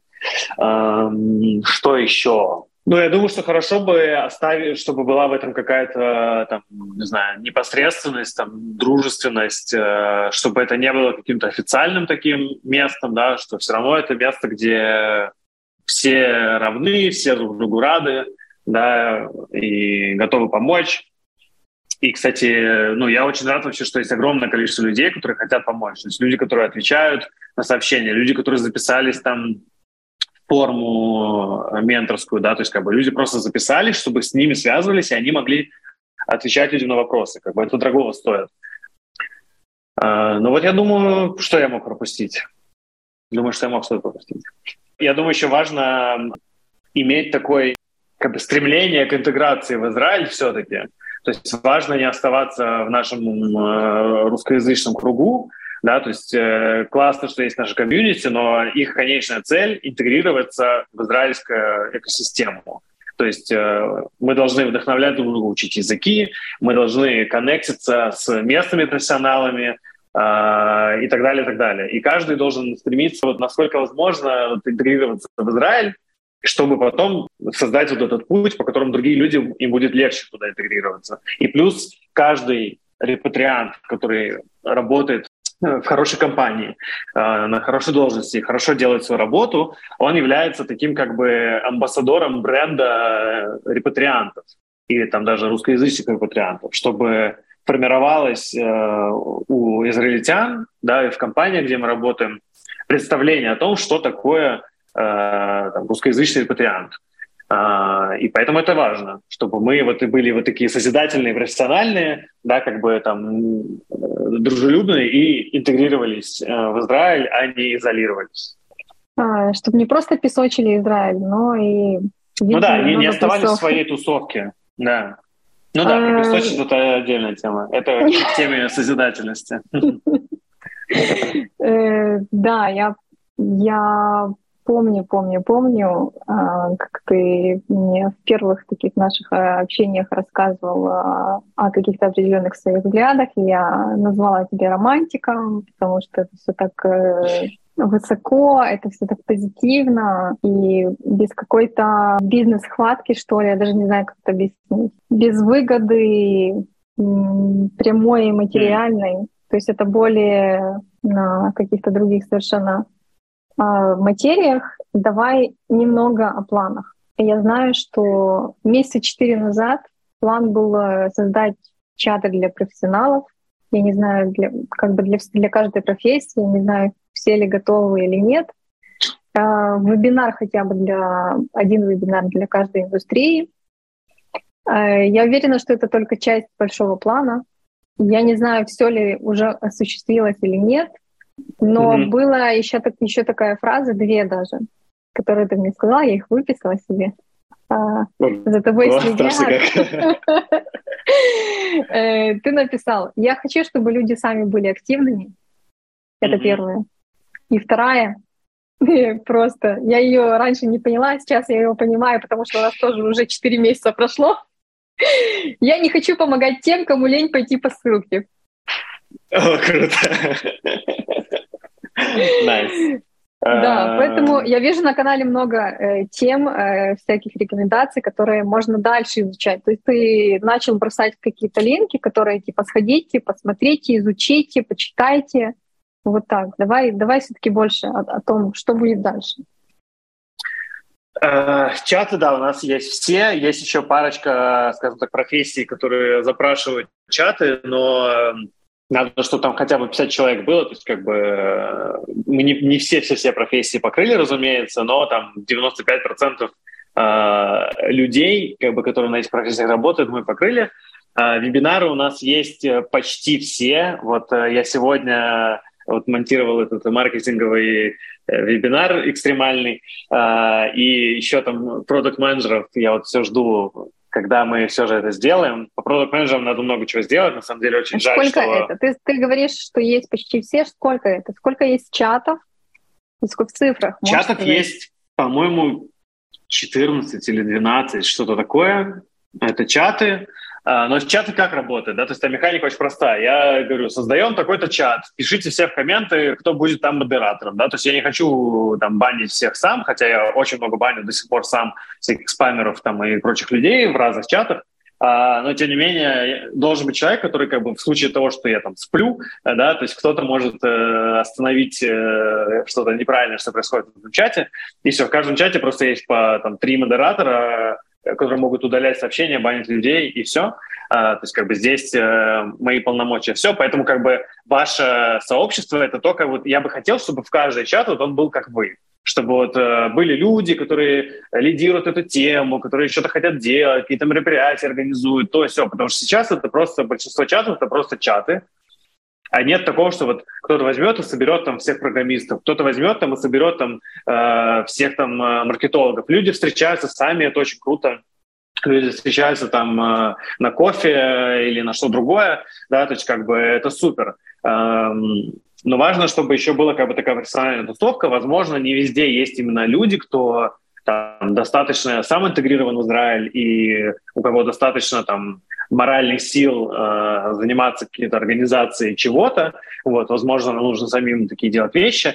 В общем, планы такие, что нужно делать э, офлайн встреч больше. Для меня это супер тяжело, потому что я больше всего на свете не люблю организовывать мероприятия. Я вот прям вообще не могу, меня воротит, э, я очень страдаю, я не умею и так далее. Соответственно, есть как бы люди, которые это любят делать, могут делать, но это как бы такая непростая задача, потому что там, надо понять, какого рода это будет мероприятие, где они будут происходить. А, если мы где-то арендуем помещение, значит, мероприятие должно быть там по билету, например. То есть это добавляет вот это уровня сложности. Но офлайн мероприятия должны быть по-любому, потому что ну, это единственный способ как бы реально создавать какие-то более uh, meaningful отношения, чем переписываться в чате. Особенно у большинства людей там аватарки нет, имя там какое-то нечитабельное, и типа, ну, кому ты вообще кто? Как бы, понятно, что мы можем обсудить какую-то абстрактную тему, но непонятно вообще, кто ты. Вот. Э, всем рекомендую поставить фотку и нормальное имя. Э, вот, значит, офлайн мероприятия должны быть.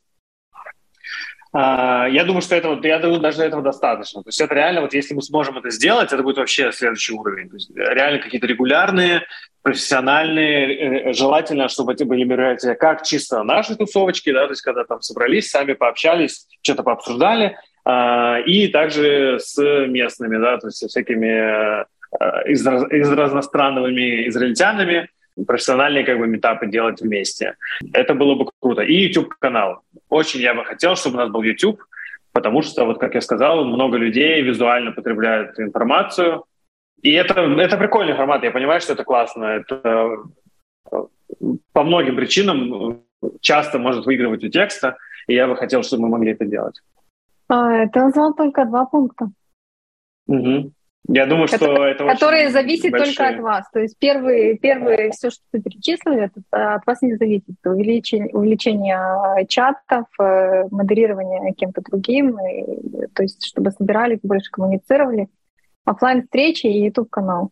Но они объемные, это, а... это очень объемные темы. Просто... Есть еще что-то? Ну, как бы такая большая, но это, это не цель, это часть миссии, как бы. Это, опять же, это не является прямой миссией как бы канала, но это на самом деле является таким, такой как бы метрикой, которая иллюстрирует, получается что-то или нет, как бы куда по большой картине движется мир.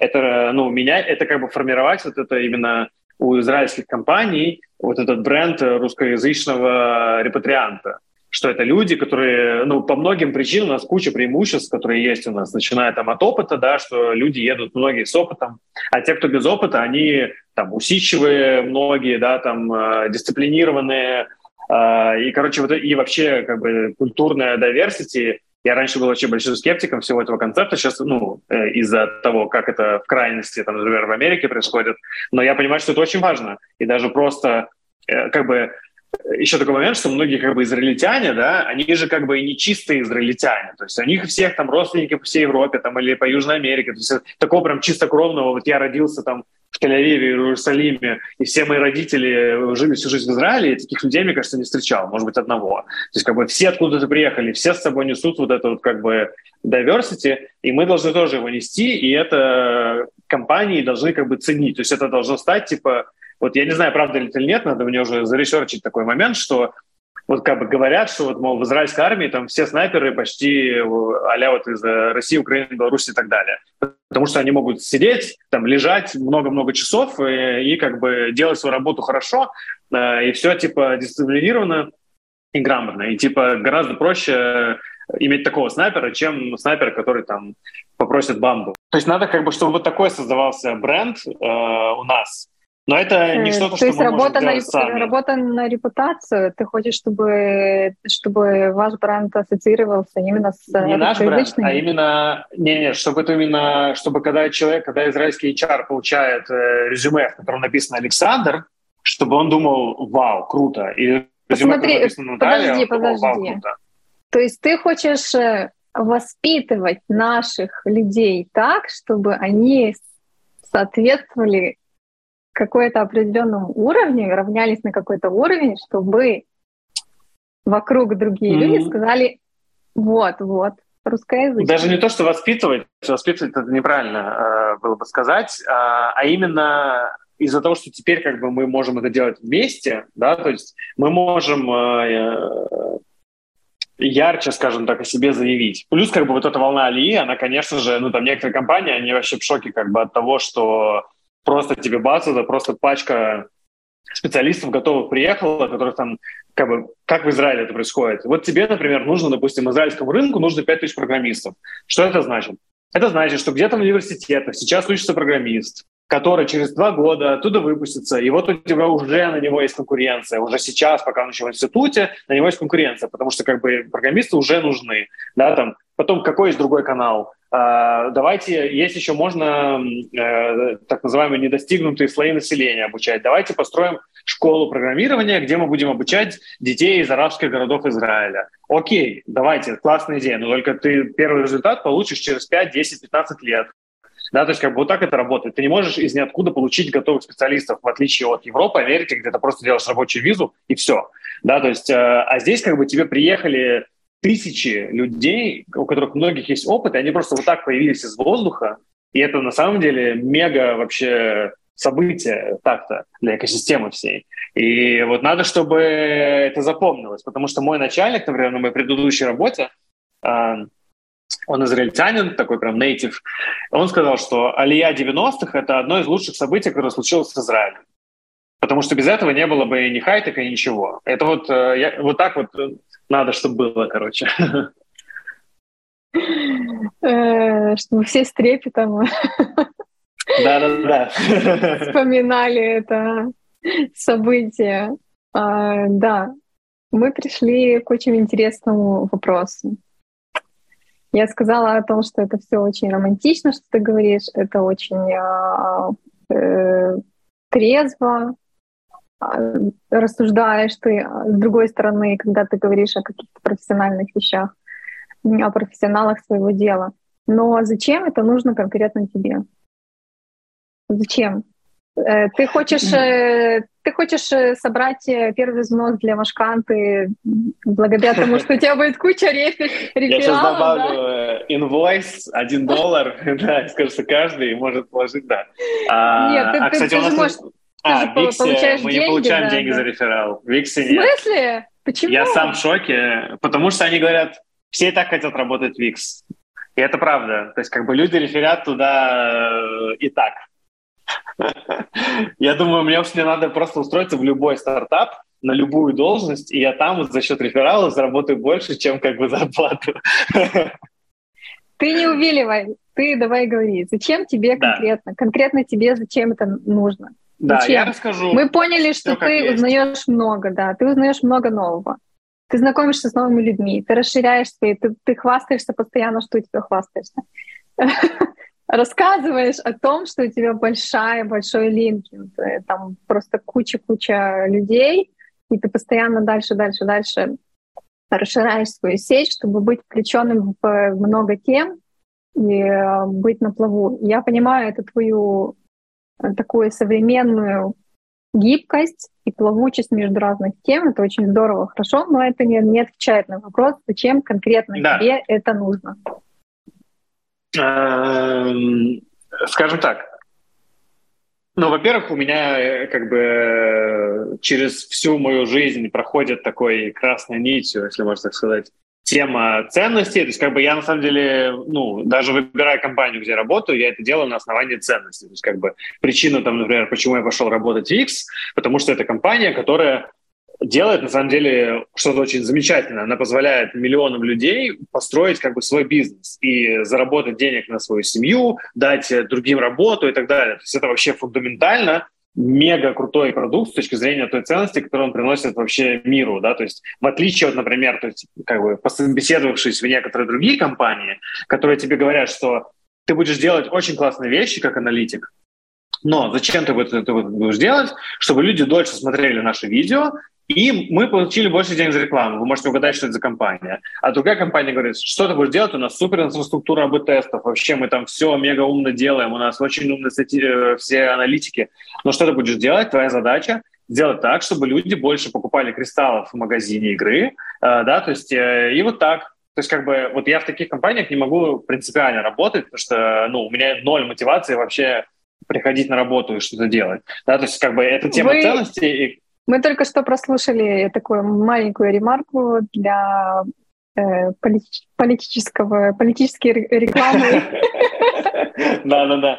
Вот. Это как бы тема ценностей, которая очень, ну, как бы, это ну, одна из причин, почему я это делаю. Но если, мы, если ты хочешь слышать такую, прям, типа, чисто эгоистичную причину, она звучит так, что до того, как эм, вообще, ну, как бы, как у меня появились вообще мысли о том, что такое в том числе можно делать, потому что в один момент я захотел э, развивать свой личный бренд, и как я себе сформулировал эту задачу, я, хотел, я сформулировал ее так. Я, кстати, обсуждал это со всякими там менторами, там тоже в том числе, что вообще можно было бы такого делать. И э, я сформулировал так. Я хочу, чтобы там по-моему, кстати, это была задача на этот год, by the way. Uh, я хочу, чтобы я мог говорить, что я не просто Даня, я работаю аналитиком VIX, а чтобы я говорил, что я Даня, и делаю то-то, то-то, то-то, то-то, и вот это, вот это. А еще я работаю аналитиком VIX. То есть я хотел вот такую как бы штуку сделать. Uh, ну и как бы это получилось в целом. То есть это вот была моя цель. Uh, и у этого есть куча как бы плюшек, да, которые ты уже описала, про то, что я знакомлюсь с огромным количеством людей, э, я узнаю много нового, и для меня как бы узнавать много нового — это тоже важная такая, не знаю, потребность, можно так ее назвать, такая любопытство, ну, очень конкретное. То есть как бы я, как только я, например, на той же работе, мне становится понятно, что делать, все, я просто не хочу больше работать. И у меня такое было, когда я просто вот сидел так перед компом, 6 часов, и я просто не мог начать делать задачу, которую я знаю, как делать с начала до конца. Потому что мне неинтересно ее делать, потому что я уже знаю, как ее делать. Поэтому тема учиться, узнавать новое, она тоже здесь э, есть, но как бы главная как бы, такая причина, что мне от этого, это было, что я хотел создать свой личный бренд. Да, мы можем сейчас подвести итоги. Это последнее, э, последний такой блок, это составление резюме короткого из того всего, что ты сказал. А, всю собранную информацию можно, ну, можно и нужно тщательно отфильтрировать, и э, нужно собрать какие-то озвученные формулировки, формулировки, которые, в принципе, ты уже назвал, да, но э, нужно понимать, что, что ДНК-бренд — это определенная константа, это не э, рекламные сообщения, это не зазывалки, mm-hmm. это не какие-то вещи, которые изменяются. Это то, что есть... Э, это такая постоянная величина, которая неизменная. Ну, типа, как Apple, Аля говорит, что там их там, они делают все ради инноваций, типа, и как бы они могут что угодно делать под этим соусом э, до тех пор, пока они делают инновации. Да, это то, что ты сейчас сказал про VIX, это то, что ты угу. говоришь, э, это самое, то есть, понимаешь, это не должно перекликаться с чем-то, это должно быть... Практическим. На, на, да, это должно быть на высших материях. Давай посмотрим, угу. что ты там рассказал. Ты нам сказал, что э, рациональные преимущества и выгоды бренда — это чувство безопасности, информ, информация о рынке, о работе, отличия в культуры, это языковые преодоления вместе языкового барьера, э, рекомендации, знакомства из своей индустрии, нетворк, теплая беседа, телеграм-канал на русском языке, соединение людей, хай-тека и работников, комьюнити одного интереса и ценностей. Кстати, определение ценностей пошло очень хорошо. Здесь еще очень крутые вещи. Это то, чем ты сможешь поделиться даже с какими-то партнерами, Позитивный Даже канал фокус... можете запостить это. Да, позитивный фокус обсуждения и созидания, профессионализм и рост — это дружеское место, где все равны и рады друг другу и помогают интегрироваться в Израиле. С этим можно работать, mm-hmm. да, это можно... Э, во-первых, это, это рабочие тексты. Это такой кусок позиционирования, который, который всегда будет э, актуальным, потому что то, что вы, вышло из, из твоей беседы, это то, что вышло из создания э, вашего вашей некоммерческой организации и канала, в частности. Это такие конкретные формулировки, очень емкие, и мы пришли к еще одной рубрике, которая у нас есть постоянно, мы, правда, это применяем и дизайнерам, я ее не, не планировала сюда вставлять, но так как ты в Инстаграме... Какая моя любимая функция в Paint? Нет, нет, так как ты... Э, ты знаешь, ты только что подчеркнул, что это такой древний, ты даже помнишь, что такое Paint. Ты в Инстаграме у себя постоянно делишься книгами. Я прослушал такую-то а, книгу, я прочитал то-то, то-то. И у нас есть э, рубрика «Книга и фильм». Какая книга тебя, почему ты ее советуешь ее прочитать, и какой фильм ты советуешь посмотреть, почему. Если ты вспомнишь, что тебя сподвигло зарядиться мыслью а, о том, что твой личный бренд должен быть с той целью, которую ты себе поставил на год, ты сказал, что это было как цель года, а, mm-hmm. вести что-то такое, чтобы оно стояло выше, чем просто работник Викс чтобы не пользоваться успехом кого-то, наработанным каким-то успехом, создать что-то свое. Если ты скажешь, если ты вспомнишь, что было, а, что тебя подвигло, почему у тебя возникли такие мысли, откуда это взялось, это будет круто. Если нет, то просто порекомендуй какой-то а, фильм. Да, я думаю, книгу. я думаю, что это было, короче, это получилось как коктейль всего, что я там о себе понял, как бы, да, и вот из этого коктейля, как бы, ценностей, назовем это так, и приоритетов, эта штука выросла. То есть это не было каким-то таким разовым вдохновением. А книга, вот у меня вертится в голове такая книга, которую я всем очень советую почитать. Она в один момент изменила мое а, представление о том, как выглядит моя ответственность на работе, но и не только на работе. И на самом деле с тех пор у меня вообще полностью поменялось, как я на свои задачи смотрю и так далее. Книга называется Extreme Ownership. А, значит, э, вкратце, какой там сеттинг, это книга, которая написана американскими военными, которые служили в Ираке. И сейчас они, у них там консалтинг-фирма, они консультируют менеджмент, компании разные. А, и вот они пишут про то, как работает э, ответственность, и это очень сильно как бы, на меня повлияло. Что, короче, если проспойлерить одну из главных мыслей, э, и она там очень раскрыта так, что это надо обязательно читать или слушать. И это так, услышав, э, вы, наверное, не сможете ну, прочувствовать, что я когда работал проект-менеджером в Get, вот эта фраза, она меня просто изменила мой формат, что если, например, ты большой начальник, и в твоей команде э, кто-то совершает ошибку и что-то не получилось, то виноват ты. То есть неважно, как бы ты никогда, никогда, никогда не можешь сказать, что твой подчиненный виноват. Просто то, что сам факт того, что он допустил ошибку, это ты, ну, твоя как бы это твоя ответственность. Это твое лидерство привело к этому. Значит, он был не обучен. Или, допустим, если он был не обучаем, то ты этого вовремя не понял и не заменил его. Там, или еще что-то, еще что-то. То есть, как бы вот такой момент, и как бы когда ты работаешь с проект менеджером и типа весь проект — это там десятки людей, которые должны его делать, и они постоянно что-то не делают, и ты думаешь, да что ж такое, что же они все постоянно не делают? Все сроки мне сорвали. Это твоя ответственность. Ты виноват, что они не делают. Значит, ты не добился от них э, коммитмента. Значит, ты не эскалировал вовремя, ты не прокоммуницировал и так далее, и так далее. Короче, мега-книга. Фильм я, на самом деле, смотрю очень мало фильмов, просто крайне мало.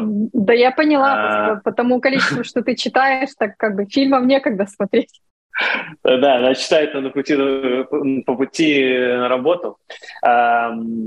Фильм, ну вот недавно вышел, я могу сказать, фильм, который два дня назад посмотрел, он называется «Все везде и сразу» какой-то новый фильм, очень концептуальный. Я не люблю смотреть новые фильмы, но тут мне посоветовали, я такой, ладно, и остался очень рад.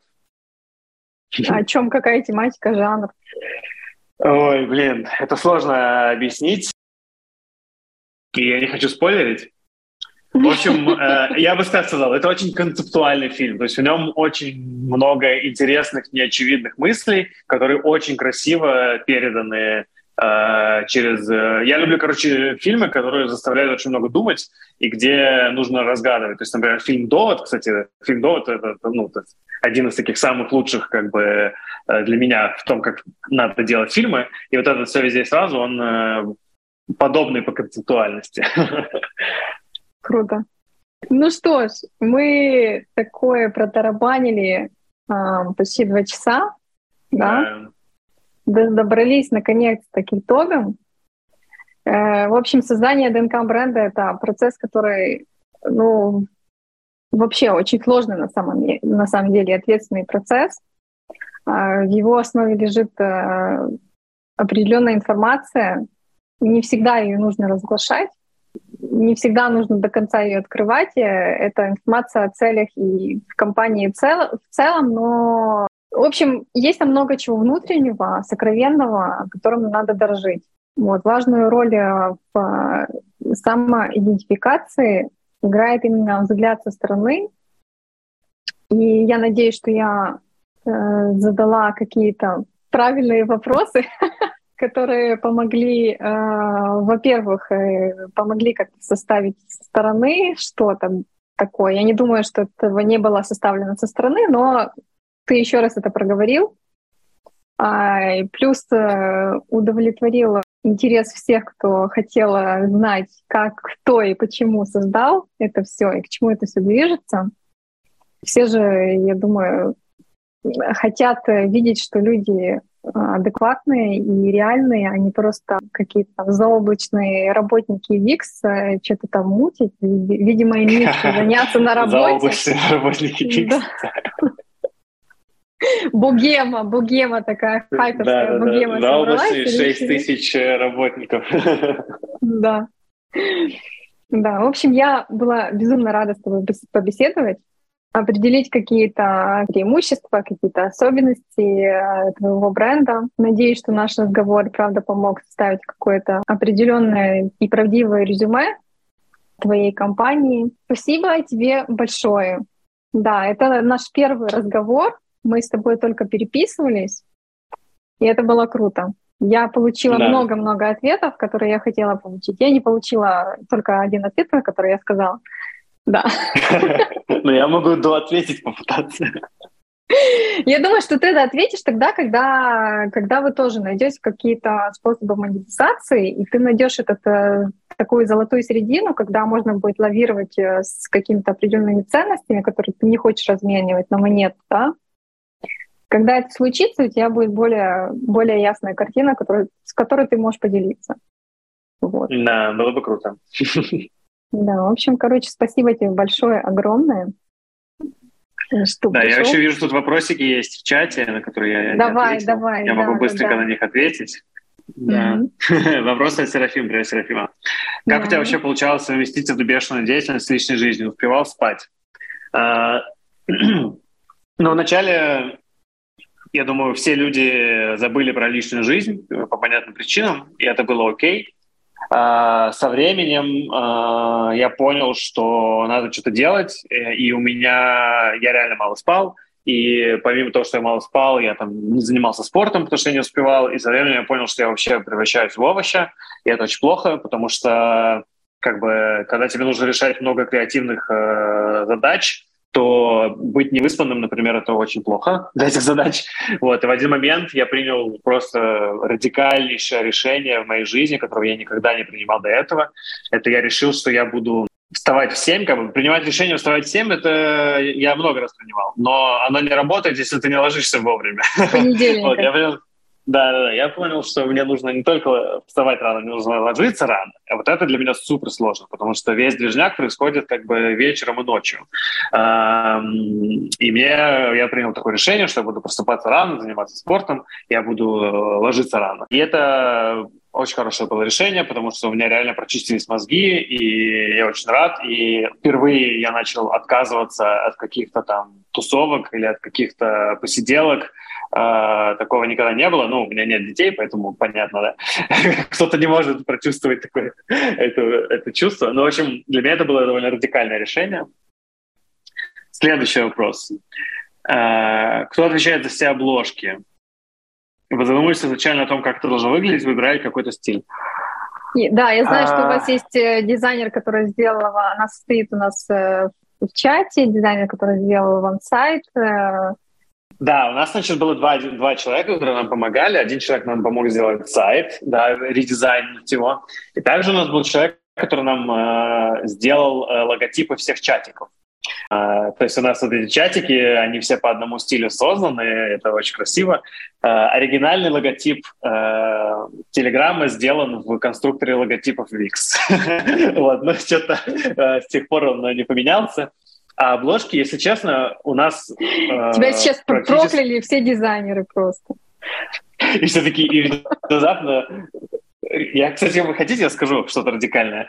Вот, значит, есть значит, такое большое количество дизайнеров. И никто ко мне не подошел и не сказал, а давайте мы поменяем лого. Я думаю, значит, всем оно нравится. Вот, значит, оно хорошее. И, в принципе, если никто не предлагал его менять, значит, оно хорошее. Так что мы его, значит, не будем менять. Сейчас все таки а, ну да, действительно, видно, что в конструкторе сделано. Да-да-да, я, я сразу понимаю. Ну, как бы там использована только э, темная подложка, один яркий цвет и типа. Да, ну нам, бы, типа мне чем понравилось, что я люблю концептуальные штуки, мне понравилось, что там настолько странный шрифт и что оно все заходит, типа, что буквы сливаются с фоном. И это такая получитабельная такая тема, но в то же самое время. Вот, нам надо было делать совершенно другую онлайн-встречу. Как аналитик делает логотипы а обложек у нас э, своих э, практически нет. То есть я, э, на самом деле, мы минимально вообще делали обложки, большинство идет просто типа текст. Э, большинство обложек, которые вы видите, это обложки там, тех мероприятий, которые происходят, и они не нами сделаны, да, то есть это их обложки. Вот. Но, э, возможно, я просто думаю, блин, ну вроде надо картинку какую-то делать, но с другой стороны, например, картинка занимает полэкрана. То есть люди текст не могут читать, а если еще на полэкрана будет картинка, то еще меньше они будут читать. То есть, как бы, с другой стороны, если в картинке уже есть весь текст, то как, ну, там, вся информация, да, но это тогда афиша мероприятия. То есть сложно представить какой-то информационный пост, который как бы, ну, если это только не инфографика. Но инфографика это... Вот я бы хотел, чтобы у нас была инфографика, но это надо заморачиваться. У нас нет контент-плана, У меня есть только канал в Телеграме со мной одним, куда я запихиваю всякие штуки, которые надо бы запостить. Вот. Э, и я их оттуда достаю и пощу. Вот. А сейчас я нахожусь в таком этапе, что я думаю, сколько контента нужно постить. Потому что вначале я постил, я думал, надо минимум три поста в день делать. А, и как бы сначала думал, это же невозможно, три поста в день, это же очень много информации. Но вот на протяжении там, где-то пяти месяцев это вообще нон-стоп было, и как бы оставалось куча всего, что я еще не постил. А потом я услышал такой фидбэк от нескольких людей, которые говорят, ой, столько много информации, что я ставлю на мьют и не читаю. А потом и эти же самые люди потом говорят, ой, а где была эта информация, я пропустил. Да, то есть и как бы такой момент, что с одной стороны хочется всю информацию дать людям, с другой стороны всю информацию люди не могут воспринять. И вот, то есть э, надо как-то это порционно все делать. И, наверное, самое главное только, а все, что не самое главное, по чатикам кидать. Кто в чатиках активный, тот будет это видеть. Наверное, как-то Блин, так. у меня возникло еще два вопроса. Нечаянно. Короче, у меня такая тема недавно проснулась, что люди не ценят информацию, бесплатную информацию. Вообще информацию, которую они не добыли, не, не, не, не сделали никаких усилий. Это первый вопрос. Что ты думаешь об этом? И второй вопрос. Э, не, не боишься ли ты, что в какой-то определенный момент ты раскроешь все задачи, которые, которым люди были интересны, тебе придется просто как попугай их повторять, повторять, повторять? Боюсь. Отлично, второе, и боюсь. И на самом деле суть в том, что в целом мы покрыли, я думаю, основные все вопросы. А, с одной стороны. Что, Еще один вопрос. Ну, Еще один вопрос, пока не забыла. Давай. Да, я должна была это всунуть, но почему-то я подумала, что это больше касается не, не бренда, а типа так, таких именно рекламных каких-то этих. У вас есть как, какая-то вас должна быть статистика по-любому. Конечно, У аналитика не, не, не может быть статистики. Я не, за, я не за Телеграм, а за то, скольким людям вы помогли. Есть такая а, статистика? А, Окей. Okay. Я могу э, сказать э, оценочную информацию как аналитик. По нашим оценкам, э, опять же, что такое помогли? Да, нужно define помогли. Как бы я думаю, что помогли мне мы очень большому количеству людей. Мы, например, одно из вещей, которые мы трекаем, это сколько людей нашли работу. Вот если применить э, статистический анализ, то мы оцениваем, что мы помогли найти работу конкретно от 700 до 1000 человек. Wow. Э, мы это, ну, это как бы такая э, экстраполяция на основании того, сколько людей ответили, и на основании того, сколько людей как бы не ответили, но они э, статистически в той же группе находятся. То есть это то, что мы оцениваем. У нас как бы есть э, там личные свидетельства там десятков людей, в вопросах это типа сотни людей, и плюс э, я в LinkedIn там всех добавляю для того, чтобы следить, когда человек запостит, что I want to announce that I started a new job at something-something, и я всем пишу congratulations, таких людей тоже, типа, очень много. То есть, как бы, поэтому, ну, и также очень многие люди, они в бэкграунде это все делают. То есть они, как бы, всю информацию там потребляют, у них все получилось, и, как бы, все. И никто об этом не знает. вот. Э, ну, тоже имеет место быть такое, в принципе. Э, вот, так я это оценивал. Класс. И ответ на еще а, один вопрос. И первый был вопрос про... Второй был вопрос про повторение основных вещей, а первый был вопрос... Мы посмотрим это в записи. Я не помню. Поэтому я, поэтому я их выпулила все тебе. Знаешь, как выпулила все. Да, да, да, да, Не помню, забыла. Но было что-то интересное. Седер, да. Фоллоуап сделаем. У меня есть, кстати, такая, такая фишка, я перебиваю на каких-то интересных моментах, и потом мы не продолжаем темы. Да, поэтому ответишь, короче, у нас на Ютубе. Ну и, собственно, два часа, как корова слезала. Да, всем... Кстати, все, кто два часа высидел, вы герой, конечно. Да, да, да. Если вам было интересно, искренне, то это очень круто. Было, мне было, мне лично было супер-мега интересно, да, подписывайтесь на наши сообщества, они есть практически во всех э, соцсетях, э, потому что что? Потому что мы у Данила молодцы. Сто процентов. Да. Все остальные учитесь, как надо делать. Да, все ссылки будут в описании этого выпуска, все ссылки на социальные сети. Не забывайте подписываться на наш инстаграм-канал, где мы постоянно делаем анонсы каких-то предстоящих событий, встреч и так далее. Спасибо всем, кто присоединился к нашей беседе, всем, кто будет слушать записи или смотреть записи. В общем, до встречи, и я надеюсь, что это наша не последняя встреча с Данилом, что у нас будет, будет еще еще и Казмут, он будет ставить какие-то личные э, цели, это будет превращаться в взрыв какой-то посреди Израиля. Да, и это будет мотивировать многих людей тоже что-то двигать, а не сидеть ровно на попе. Спасибо. Спасибо. Спасибо, спасибо большое. Да, пока-пока.